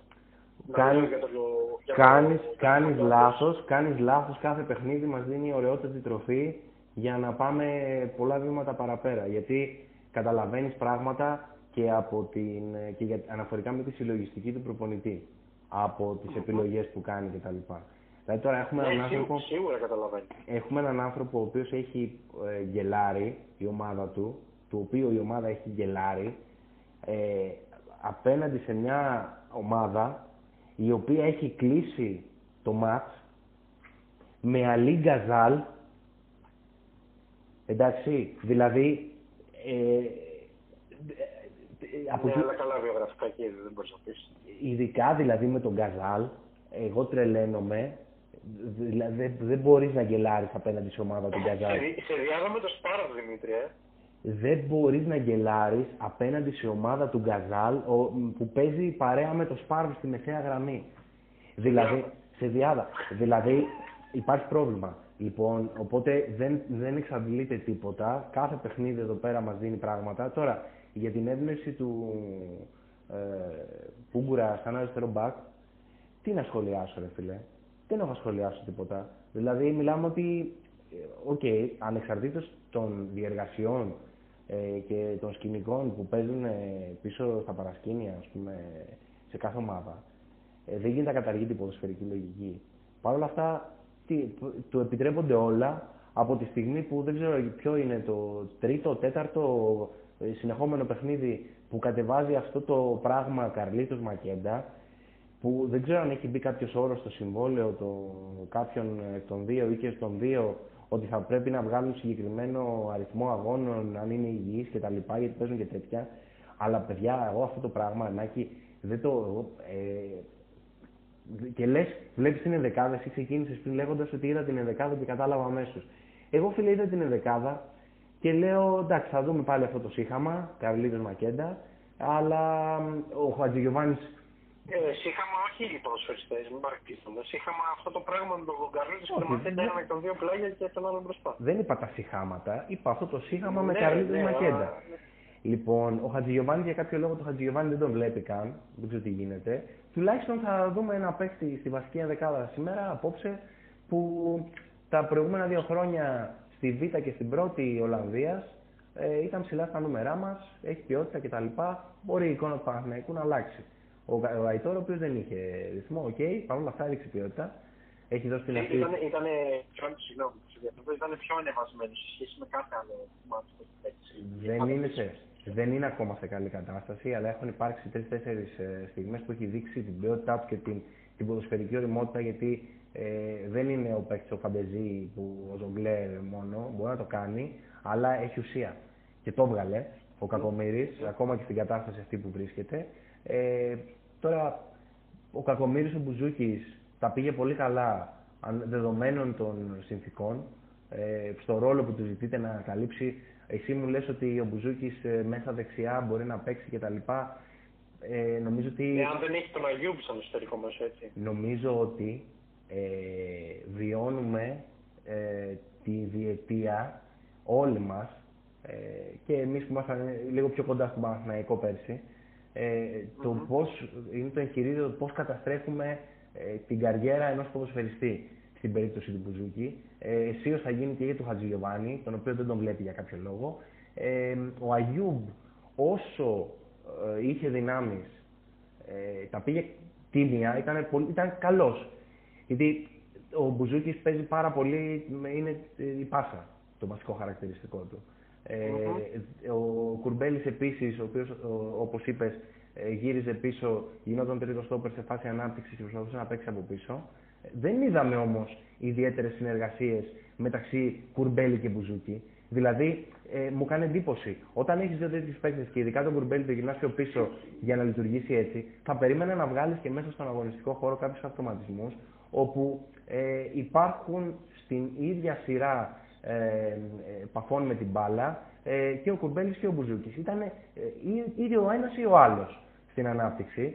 Ο Αγιούμπ, ο οποίος κουβαλάει μπάλα, είναι το μοναδικό half Παναθηναϊκού που μπορεί να κουβαλήσει την μπάλα αυτή τη στιγμή, ε, δεδομένης και της απουσίας του Βηγιαφάνιες. Δεν έχω, δεν έχω πλήρη εικόνα για Αλεξανδρόπουλους και τα λοιπά, τους πιτσιρικάδες.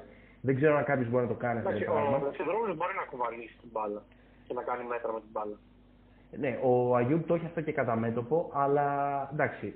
Και κατά μέτωπο, ναι, αυτό. Είναι μέχρι ε, ένα συγκεκριμένο σημείο, μετά πρέπει να παραδώσει το delivery σε κάποιον άλλον. Να δώσει την μπάλα, να την κάνει delivery κάποιος άλλος. Τώρα, ε, εγώ αν ήμουν θέση του Καρλίτος, να σου πω την αλήθεια, θα ήθελα να σπάσω το κεφάλι κάποιου. Εδώ και καιρό. Δεν αυτό. Ε... Και από ό,τι φαίνεται έχει γίνει αυτό μέσα στα νεύρα εδώ και καιρό θα ήθελα να το κάνω αυτό το πράγμα, τον τελευταίο μήνα σίγουρα, από τότε που ανανέωσε ο Μακέντα, όχι επειδή ανανέωσε ο Μακέντα, αλλά επειδή χρησιμοποιούμε με τέτοιο τρόπο. Έτσι. Δηλαδή, δε, δεν έχουν λογική αυτά τα πράγματα, δεν έχουν λογική και οι αλλαγές που έχει κάνει. Ε, απέναντι, απέναντι σε μια ομάδα που παίζει με. Δηλαδή, ο Τόρζε είναι ζήτημα να έχει κάνει. Ε, μία, να είναι μία στις πέντε επαφές του καλές με την μπάλα. Εντάξει, ο Τόρζε, συγγνώμη στο διακόπτω, φαινόταν όαση. Ήταν, δεν μπορούσε να τον κάνει καλά. Ναι, γιατί ήταν, ο... ήταν, ο μοναδικός, ήταν ο μοναδικός, γιατί ο Τρούγης δεν υπήρχε στο παιχνίδι. Ε, ναι. επί της ουσίας δεν εμφανίστηκε ποτέ. Πολύ, πολύ κακός, πολύ κακός. Ήταν ο μοναδικός από τους παίκτες της ε, Λάρισας που παρά την κακή του εικόνα είχε την ποιότητα να φέρει την μπάλα μέσα στην περιοχή και να δημιουργηθεί κάτι. Γιατί μέχρι εκεί έφτανε. Ο Ντουρμισάη σε πολύ κακή κατάσταση εντωμεταξύ. Δεν περίμενα αυτό τον έβλεπα. Αυτό τον έβλεπα έτσι. να παίξει πάρα πολύ καιρό. Δεν είχε παίξει καθόλου με τον Άρη, το δική μα συμμετοχή. Δεν είχε κάνει και συμμετοχές στο Βέλγιο που ήταν ιδιαίτερες. Δεν περίμενα αυτό. Είχε να παίξει σχεδόν ένα χρόνο. Okay. Δεν περίμενα αυτό τον έβλεπα έτσι. Και το κακό ξέρεις ποιο είναι; Ότι ο Ντουρμισάη δεν έπαιζε ποτέ τη θέση σαν ο βαρύ striker ε, που θα παίξει ξύλο κτλ. Ε, mm-hmm. Ήταν πάντα τα χαρακτηριστικά του οι καλέ επαφέ που είχε με την μπάλα, το γεγονός ότι έβαζε το παιχνίδι τους συμπαίχτες του παίζοντας έτσι με πλάτη. Ε, και πιο χαμηλά, έτσι. Και πιο χαμηλά. Ναι, και οι γρήγορα, τα, οι, τα γρήγορα τρεξίματά του και τα πλουσαρίσματά του μέσα στην περιοχή. Αυτό ήταν ο Ντουρμισάη. Και αυτό τον ανέβασε. Λοιπόν, τώρα βλέπω έναν Ντουρμισάη, τον οποίο τον έχουν χτίσει για κάποιο λόγο. Δεν ξέρω αν αυτό ήταν κομμάτι ενός προηγούμενου project το οποίο είχε βρεθεί. Ναι, ήταν στο Βέλγιο, ποιος ξέρει εσύ. Αυτό δεν μπορώ να το γνωρίσω. Μακάρι να ξαναβρει τον εαυτό του, τον πιο ποδοσφαιρικό εαυτό, γιατί πολύ κακές επαφές. Δεν μπορούσε να σταυρώσει κοντρόλ.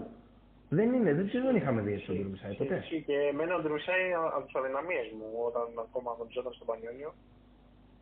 Ε, σαν επιθετικός μου άρεσε πάρα πολύ. Ήθελα να πάρει ευκαιρία σε μεγαλύτερη ομάδα τι έχει πάει στραβά εκεί, δεν. Ε, δεν μπορώ να καταλάβω. Τώρα για, το, για τον Παναθηναϊκό, τι, τι να πω. Ο Χατζηγιοβάνης Πάγκο, Σαβιέ εν τέλει μπαίνει και αυτός μέσα. Ο Χατζηγιοβάνης έχει μπει τώρα, Αυτές οι αλλαγές δεν καταλαβαίνω. Ε, Έβαλε τον Ιωαννή 89. Και το, και το Χατζηγιοβάνι νομίζω εκεί τον έβαλε τον, Ιω- τον Ιωαννή, πρέπει να τον έβαλε στο 91. Ναι.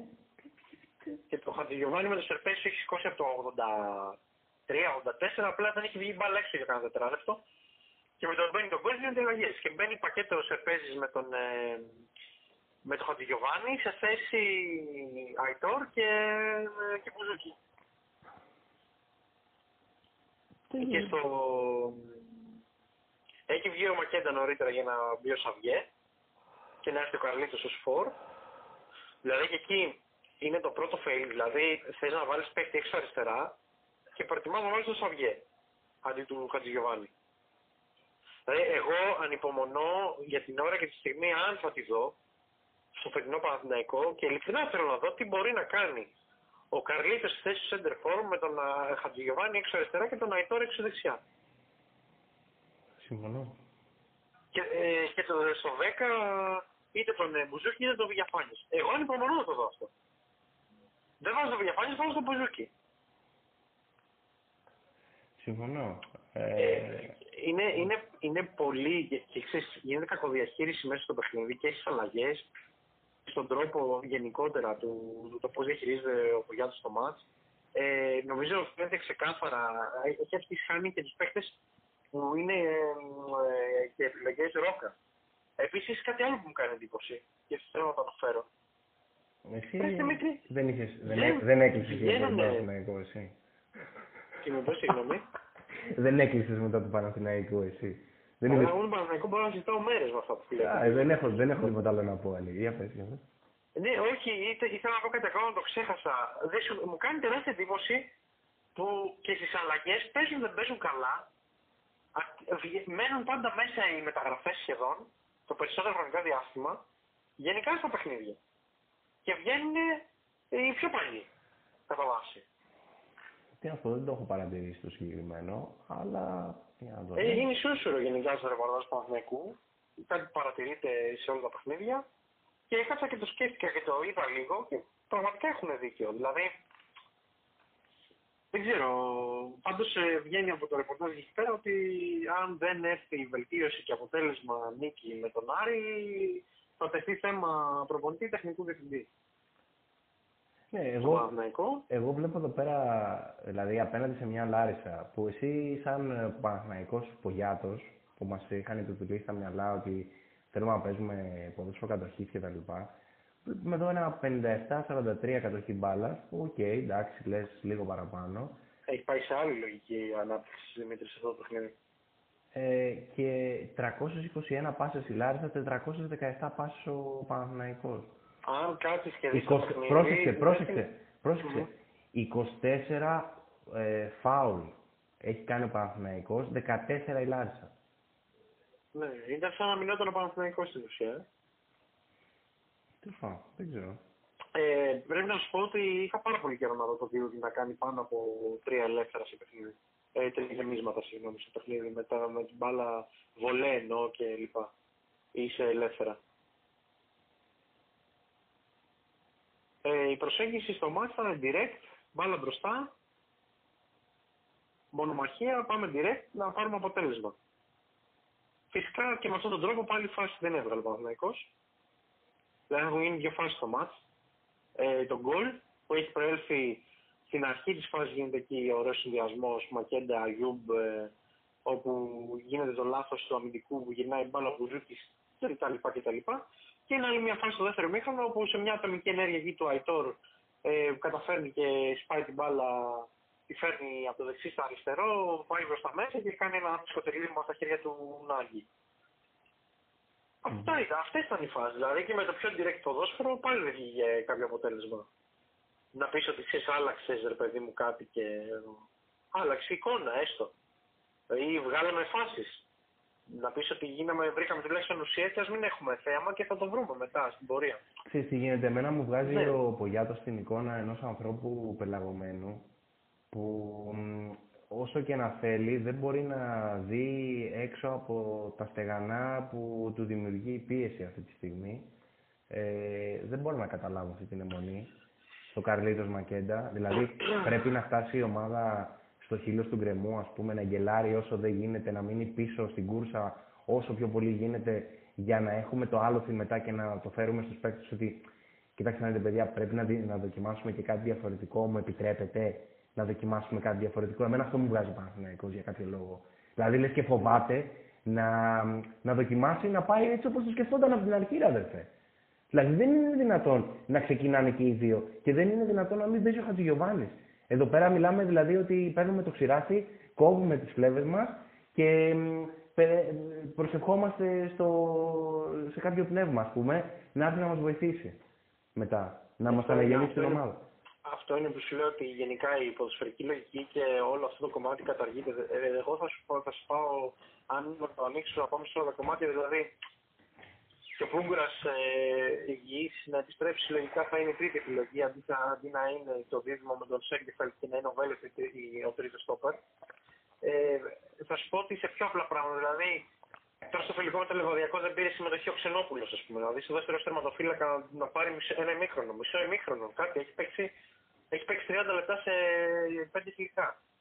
Ε, πράγμα εντελώς τραγικό. Δηλαδή, αν χρειαστεί να μπει μέσα το παιδί, τι θα κάνει; Είναι αφύσικο. Ε, ναι, ε, από την άλλη ε, δεν έχεις αριστερά μπάρκ, έχεις ο Ζαγαρίτη που έχει κάνει παιχνίδια. Δεν είναι ότι δεν έχει παίξει το παιδί να πεις ότι δεν έχει πάρει παιχνίδια, δεν έχει καμία εμπειρία, δεν ρισκάρω να τον βάλω. Δεν είναι ο Λογαρίδης για παράδειγμα, που είναι 17 και δεν έχει ούτε 10 λεπτά συμμετοχή, ας πούμε.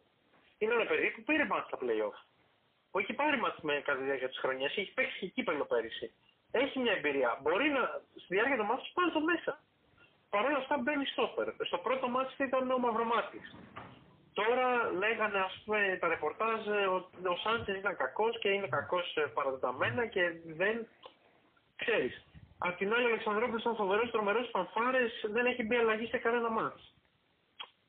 Ε, ο Μπουζούκη, τον Μπουζούκη δεν τον υπολογίζαμε μέχρι τον βάλαμε αλλαγή στο πρώτο μάτς με τον Αστέρα και είδαμε ότι ξαφνικά είναι παιχταράς, οπότε να τον βάλουμε να παίξει.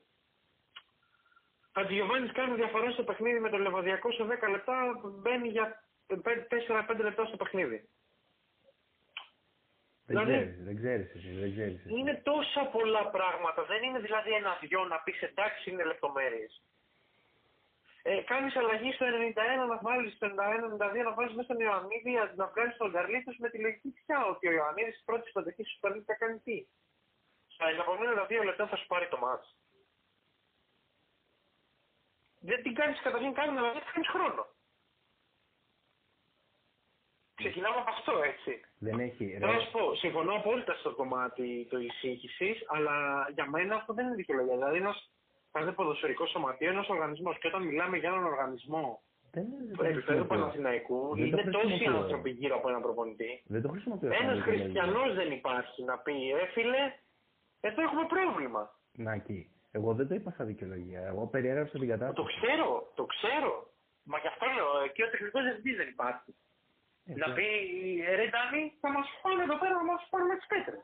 Πιστεύεις ότι όλο αυτό είναι του Πογιάτος μόνο; Προφανώς και δεν είναι, αλλά θέλω να σου πω ότι προφανώς και, ε, κοίταξε, εγώ αν μπορώ να το σκεφτώ με τη σκοπιά ενός τεχνικού διευθυντή, OK, okay, τεχνικός διευθυντής είναι επικεφαλής του ματς ποδοσφαιρικού, αλλά προφανώς δεν είναι στον προπονητή που θα παίξει ο κάθε παίχτης, αλλά προφανώς και όχι. Αυτό ρε, αν γίνεται δεν μπορούμε να το ξέρουμε. Αλλά... Σε μια φυσιολογική λογική η αλλαγή... λέει ότι ο προπονητής αποφασίζει εκεί. Η αλλαγή πλάνου για Καρλίτος Μακέντα θεωρείς ότι ε, ο Ρόκα έστω ότι δεν το έχει επιβάλει δεν έχει ερωτηθεί και δεν το έχει συζητήσει με τον Πογιάτος πολύ πιθανόν να το έχει κάνει. Δεν μπορούμε να το γνωρίζουμε. Εγώ λέω, αυτό που λέω είναι ότι βλέποντας το ότι δεν τραβάει και ότι ε, ε, εκτιθόμαστε ακόμα και σε τελικό με ομάδα πίστα εθνικής που ξεκινάει τώρα από την Ασία. Ε, δηλαδή, εγώ αν ήμουν σε αυτή τη θέση αυτών των ανθρώπων, οποιοδήποτε από τους ανθρώπους, δεν λέω ότι είμαι ικανότερος. Λέω ότι απλά θα σκεφτόμουν με την λογική μου ότι παιδιά, θα τρίζει καρέκλα μου σε λίγο. Εκτός αν δεν τους ενδιαφέρει. Αλλά δεν μπορώ να φανταστώ έναν άνθρωπο που δεν τον ενδιαφέρει να αυτή τη δουλειά του. Ανεξαρτήτως αν θα πάρει πακέλη αποζημίωση ή όχι. Κοίτα, το... Δηλαδή, γιατί να φύγεις αποτυχημένος; Κοίτα, το να χάσεις τη δουλειά σου επειδή ε, χρησιμοποίησες ε, Καρλίτος Μακέντα παρεούλα και επέμεινες σε αυτό, ε, νομίζω ότι δηλαδή είναι κρίμα. Ρε, εσύ δεν είναι μόνο αυτό, είδες, λέμε τόσα πράγματα. Λέμε για τον Τζιγιοβάνη, λέγαμε για τον Μπουζούκι, λέμε για κατανόητα πράγματα ακόμα και σε φιλικά. Βλέπουμε διαχωρισμούς ποδοσφαιριστών και εθνών. Βλέπεις ότι βγαίνει και από το ρεπορτάζ ενώ φαινόταν και όλος βγαίνει και από το ρεπορτάζ και το λένε και όλοι και το λένε και, και βγαίνει και παλέμα και πλέον ποδοσφαιριστές και Παναθηναϊκοί και το λένε, το λένε όλοι οι δημοσιογράφοι. Ξέρεις, δεν στηρίζομαι τόσο, αλλά έχουν μαζευτεί πολλές φορέ που φαίνεται πια ξεκάθαρα ότι υπάρχει θέμα και στα αποδητήρια. Αλλάζει το κλίμα. Που, Ε, Ναι, και αυτό ε, είναι στην τεχνικού διευθυντή. Γιατί θυμάσαι και το προηγούμενο καθεστώς και το πιο προηγούμενο και γενικά τα καθεστώτα στις ομάδες πώς κυλάνε. Τέλος πάντων. Συνεπώς θα έχει δείξει. αρχίσει και σφίγγει πολύ ο κλειό. Θα Εν δείξει. πάση περιπτώσει, θα ανοίξαμε εκεί πολύ. Θα Θα δείξει. ρίξαμε, αλλά. Να δούμε, εντάξει, να Τι δούμε να τι κάνουμε, μας γίνεται. δίνουν υλικό εκεί. Ε, οι κύριοι Πογιάτο και Ρόγα μας δίνουν υλικό. Να δούμε τι θα Ε. γίνει εκεί πέρα. Νομίζω ότι τα καλύψαμε τα της Super League ως τώρα. Ε, ναι. Το τι έχει γίνει. Έχουμε και τα ευρωπαϊκά παιχνίδια. Καλή επιτυχία να πούμε στις ελληνικές ομάδες. Ναι, εννοείται Ολυμπια- καλή επιτυχία. Μακάρι να Ολυμπιακός. καταφέρουμε να έχουμε το απόλυτο. Ο Ολυμπιακός τα κατάφερε, τώρα μένει η ΑΕΚ και ο ΠΑΟΚ. Ο ΠΑΟΚ σε 5 λεπτά ξεκινάει. Μμμ. Θα το δεις το μαθάκι; Ε, θα το δω, θα το δω. βέβαια. Ωραία. Και εγώ θα Είναι το μάτς δω. κρίνει πολλά, θα μας δώσει πραγματάκια σίγουρα ό,τι και να γίνει. Να μου στέλνεις ε, ηχητικά, να ανεβάζουμε ηχητικά. Ε, θα έρθει στα σαρία μου, θα πάω στην καφετέρια. Έτσι πρέπει ρε φίλε, στο, στο σωστό το κλίμα, στη σωστή Ε, ατμόσφαιρα. φίλε, εγώ είμαι Βόρεια Ελλάδα, ξέρεις, εδώ καφετέρια στο παίζει ο Πάοκ δεν είναι ήσυχες. Δεν, δεν θα με ακούσει τα ηχητικά, αν θες όμως για διαρκή μπορώ να το κάνω. Δεν καταλαβαίνω το πρόβλημά σου ποιο είναι; Σου είπα εγώ ότι θέλω ησυχία από τα ηχητικά σου. Σου, όχι, έπρεπε να πεις, σου είπα εγώ όταν ακούω τη φωνή σου. Διαρκή δεν θέλω να ακούω, έπρεπε να πεις, έπρεπε να πεις. Ε, εγώ θέλω να πω, να αναφερθώ σε κάτι πριν κλείσουμε. Ε, έγινε ένα, ε, μια συζήτηση ε, στο Ίδρυμα Σταύρος Νιάρχος, ε, αθλητισμός, παιδί και ποδόσφαιρο, στην οποία παραβρέθηκε ο Πέδρο Μαρτίνς, προπονητής του Ολυμπιακού. Μμμ. και είπε κάποια ενδιαφέροντα πράγματα. Ε, στάθηκε σε, σε δύο παράγοντες ουσιαστικά που θεωρεί κατά τη γνώμη του ε, κομβικούς για το μέλλον του ελληνικού ποδοσφαίρου και την ανάπτυξη των ταλέντων κτλ. Νούμερο ένα, να γίνονται περισσότερα τουρνουά στις ε, μικρότερες ηλικίες, εκεί στο 12-15. Λογικό. Και το νούμερο 2, που το θεωρώ εξίσου σημαντικό και αγγίζει και τα δικά μας τα μονοπάτια, ε, να, βρεθεί, να βρεθεί τρόπος και χώρος για τα παιδιά ηλικίας 19-22. Δηλαδή, λέει, στην Πορτογαλία έχουμε τις β' ομάδες. Εδώ τι γίνεται. Ναι, σωστό είναι και αυτό. Και είναι, είναι λογικέ που τα προηγούμενα χρόνια τις είχε σκεφτεί και ο Ολυμπιακός και τη φετινή, το φετινό καλοκαίρι τη σκέφτηκε και ο Παναθηναϊκός. Και για μένα καλό θα ήταν από τι σκέψει να φύγουν και να πάνε στην πράξη σιγά σιγά. Ε, δεν ξέρω αν, αν μπορεί να γίνει μεμονωμένα, δηλαδή να ξεκινήσει μια ομάδα να κάνει κάτι τέτοιο και να ακολουθήσουν οι υπόλοιποι αν και εφόσον το παίρνει, αν πρέπει να γίνει οπωσδήποτε συλλογικά. Αλλά θα συμφωνήσω πάνω σε αυτό το κομμάτι. Εν τω μεταξύ, Ε, οι ομάδες να μην παίζουν. ε, Τώρα, σε, για μένα θα ήταν καλύτερο να μην παίζουν στο πρωτάθλημα τύπου ε, πρωτάθλημα με β' ομάδες, γιατί θα έπρεπε να υπάρχει ανταγωνισμός και οι παίκτες να ψήνονται και θα ψη- ψηθούν καλύτερα αν αγωνίζονται σε πρωτάθλημα όπου η π.χ. β' εθνικής, γ' εθνικής έστω. ναι, ναι, μα έφερε το παράδειγμα της, ε, της Πορτογαλίας. Ναι, όπου Πορτογαλία, Ισπανία που γίνονται αυτό ε, έχει Επίσης, επιτυχία. Επίσης έχει πει το εξής. Ε, αναφορικά με το, με το θέμα χαρακτήρα ε, στις ε, μικρές και όχι μόνο ηλικίες, αλλά και, και γενικότερα. Λέει, όταν είδα κάποιον από τους αθλητές μου να μην σέβεται τις αξίες του συλλόγου, θεώρησα ότι έπρεπε να φέρω κάποιον ειδικό απ' έξω. Το αποτελέσματα ήταν πάρα πολύ καλά. Άρχισε να συνεργάζεται και να σέβεται και έγινε μέλος της ομάδας. Ε, ε, αυτό το λέω επειδή μπορεί να φαντάζει αυτονόητο, αλλά ούκο λίγες φορές ε, έχουμε δει παιδιά να καίγονται λόγω χαρακτήρα. Συμφωνώ απόλυτα. Και είναι αυτό που ο, ο Μαρτίνς λέει το αυτονόητο, το οποίο εμείς το συζητάμε μεταξύ μας και το λέμε γενικότερα εδώ και χρόνια, ότι οκ, ένα παιδί το οποίο έχει θέματα, ε, δεν είναι λύση να πεις ότι δεν τον υπολογίζω αν έχει ποιότητα να σταθεί. Κοιτάζω να τον Συμφωνούμε βοηθήσω. απόλυτα. Και αυτή τη στιγμή που το λες και το. Μου έρχονται αρκετοί μέσα στο μυαλό, πολύ πρόκειτο. Δεν θα αναφέρω ονόματα, ξέρεις. Είναι κρίμα, είναι κρίμα. Γιατί έτσι χάνονται σημαντικοί ποδοσφαίρες, σημαντικά ταλέντα για κάτι που δεν είναι τόσο δύσκολο να το, να το διαχειριστείς. Ο Μα... Μα... Κατάλληλο, απλά θέλει τον κατάλληλο τρόπο. Ήταν πολύ ωραίο αυτό που είπες, συμφωνώ. ο Μαρτίνς με, με τρεις ε, θέσεις ουσιαστικά ε, αποδεικνύει για ποιο λόγο πρόκειται για έναν εξαιρετικό προπονητή. Ναι, γιατί υπάρχει αυτή η νοοτροπία και τρόπο σκέψης ε, όπου είναι πολύ Νομίζω. διαφορετικός από το επίπεδο που έχουμε μάθει και έχουμε συνηθίσει και ξέρουμε εδώ στην Ελλάδα. Νομίζω ότι ε, όποιος ε, δεν έχει ασχοληθεί ε, να παρακολουθήσει το συγκεκριμένο πρέπει να το κάνει. Ε, είναι η συζήτηση αθλητισμός, παιδί και ποδόσφαιρο. Το βίντεο υπάρχει στο ίντερνετ, οπότε νομίζω ότι ξέρεις, δίνει τροφή για σκέψη. Μμμ, μμμ, μμμ. Το συγκεκριμένο. Σίγουρα, σίγουρα. Ε, αυτό, Ε, αυτό έχω κρατήσει εγώ, να σου πω την αλήθεια, μ, από το τι έχει γίνει τον τελευταί, τις τελευταίες μέρες. Βέβαια, έχω δώσει και πολύ πόνο γιατί φτιάχνουμε τώρα το, την ιστοσελίδα του Football IQ Observatory ε, και έχω χάσει λίγο από την επικαιρότητα, γι' αυτό και ε, για- προς τον κόσμο τώρα το λέω αυτό, ότι ε, μας έχετε χάσει λίγο και δεν έχουμε κάνει τώρα το πρόσφατο. Δηλαδή την ηχογράφηση την προηγούμενη την κάναμε, αλλά δεν έχω προλάβει ακόμα να το, να το μοντάρω όλο. Εντάξει Δημήτρη. Κοίταξε, επειδή είχαμε και ε, διπλό σκέλος σήμερα στην ουσία αναφερθήκαμε λίγο και στα ευρωπαϊκά και επειδή πιέζει ο χρόνος και για το site και ε, κάποια προσωπικά ζητήματα δικά μου ε, δεν είχαμε τόση, δεν δώσαμε τόση έμφαση στην ιδιοσιογραφία παρόλο που έχουν γίνει πράγματα για έξω και με μεταγραφές και γενικότερα ε, το στην Premier League ας πούμε, έγινε ο κακός χαμός με τα αποτελέσματα με τις μεγάλες ομάδες κλπ. μέχρι που έχουν αρχίσει οι δημοσιογράφοι, για παράδειγμα στην Αγγλία, να λένε στον Γουαρδιόλα ότι μήπως το ποδόσφαιρό του ξεπεράστηκε. Δηλαδή έχουμε πραγματάκια πολλά. Ε, τα οποία θα ήταν ε, ωραίο να τα αναπτύξουμε, να τα αναπτύξουμε. Ε, νομίζω ότι θα ξαναπούμε τώρα πάλι στη σειρά μας να τα φέρνουμε. Εγώ αυτό που θέλω να πω από τη στιγμή που το κλείνουμε σιγά σιγά, ε, δεν έχει να κάνει με ποδοσφαιρικά. Δεν ήθελα απλά να ευχηθώ αυτή η τρέλα που έχει αρχίσει να επικρατεί στο, στην Αρμενία, το Αζερβαϊτζάν, μεταξύ Αρμενίας, Αζερβαϊτζάν, Τουρκίας και όλων των υπολείπων εκεί γύρω που ε, παίρνουν μέρος και έχει ξεκινήσει η πολεμική σύραξη.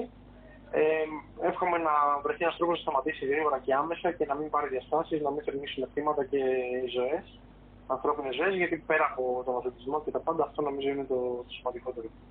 Καλά, ρε, Τώρα ναι, μακάρι. τη 2020 είναι λίγο τραγικό να συμβαίνει αυτό το πράγμα. Μακάρι, εντάξει, είναι γεωστρατηγικά τα, αυτά που διακυβεύονται εκεί πέρα και δεν είναι, Προφανώς, το μόνο, προφανώς. δεν είναι το μόνο μέρος στον πλανήτη που συμβαίνει αυτό το πράγμα και ακόμα και τη στιγμή που μιλάμε δηλαδή, ε, πέραν της φάσης εκεί, είναι και άλλα μέρη στον κόσμο όπου υπάρχουν Ναι, συρράξεις. εγώ το αναφέρω ήρθε τώρα. Πρόσφατα βγήκε και... ΟΚ. Δεν καίγεται καρφάκι, εδώ δεν καίγεται καρφάκι ρε φίλε για άλλα πράγματα τώρα, θα καεί καρφάκι. Ε, για το- Δημήτρη, δεν, τι να κάνει. Big Brother και GNTM έχουμε και είμαστε καλά. Και, και τι να κάνω εγώ γι' αυτό; Τίποτα, να πάμε να δούμε τον Πάο. Ω, ξεκινάω πάω, ξεκινάω πάω. Λοιπόν, ε, έλα, τα λέμε και κάνε κανένα ηχητικό έτσι να γουστάρουμε.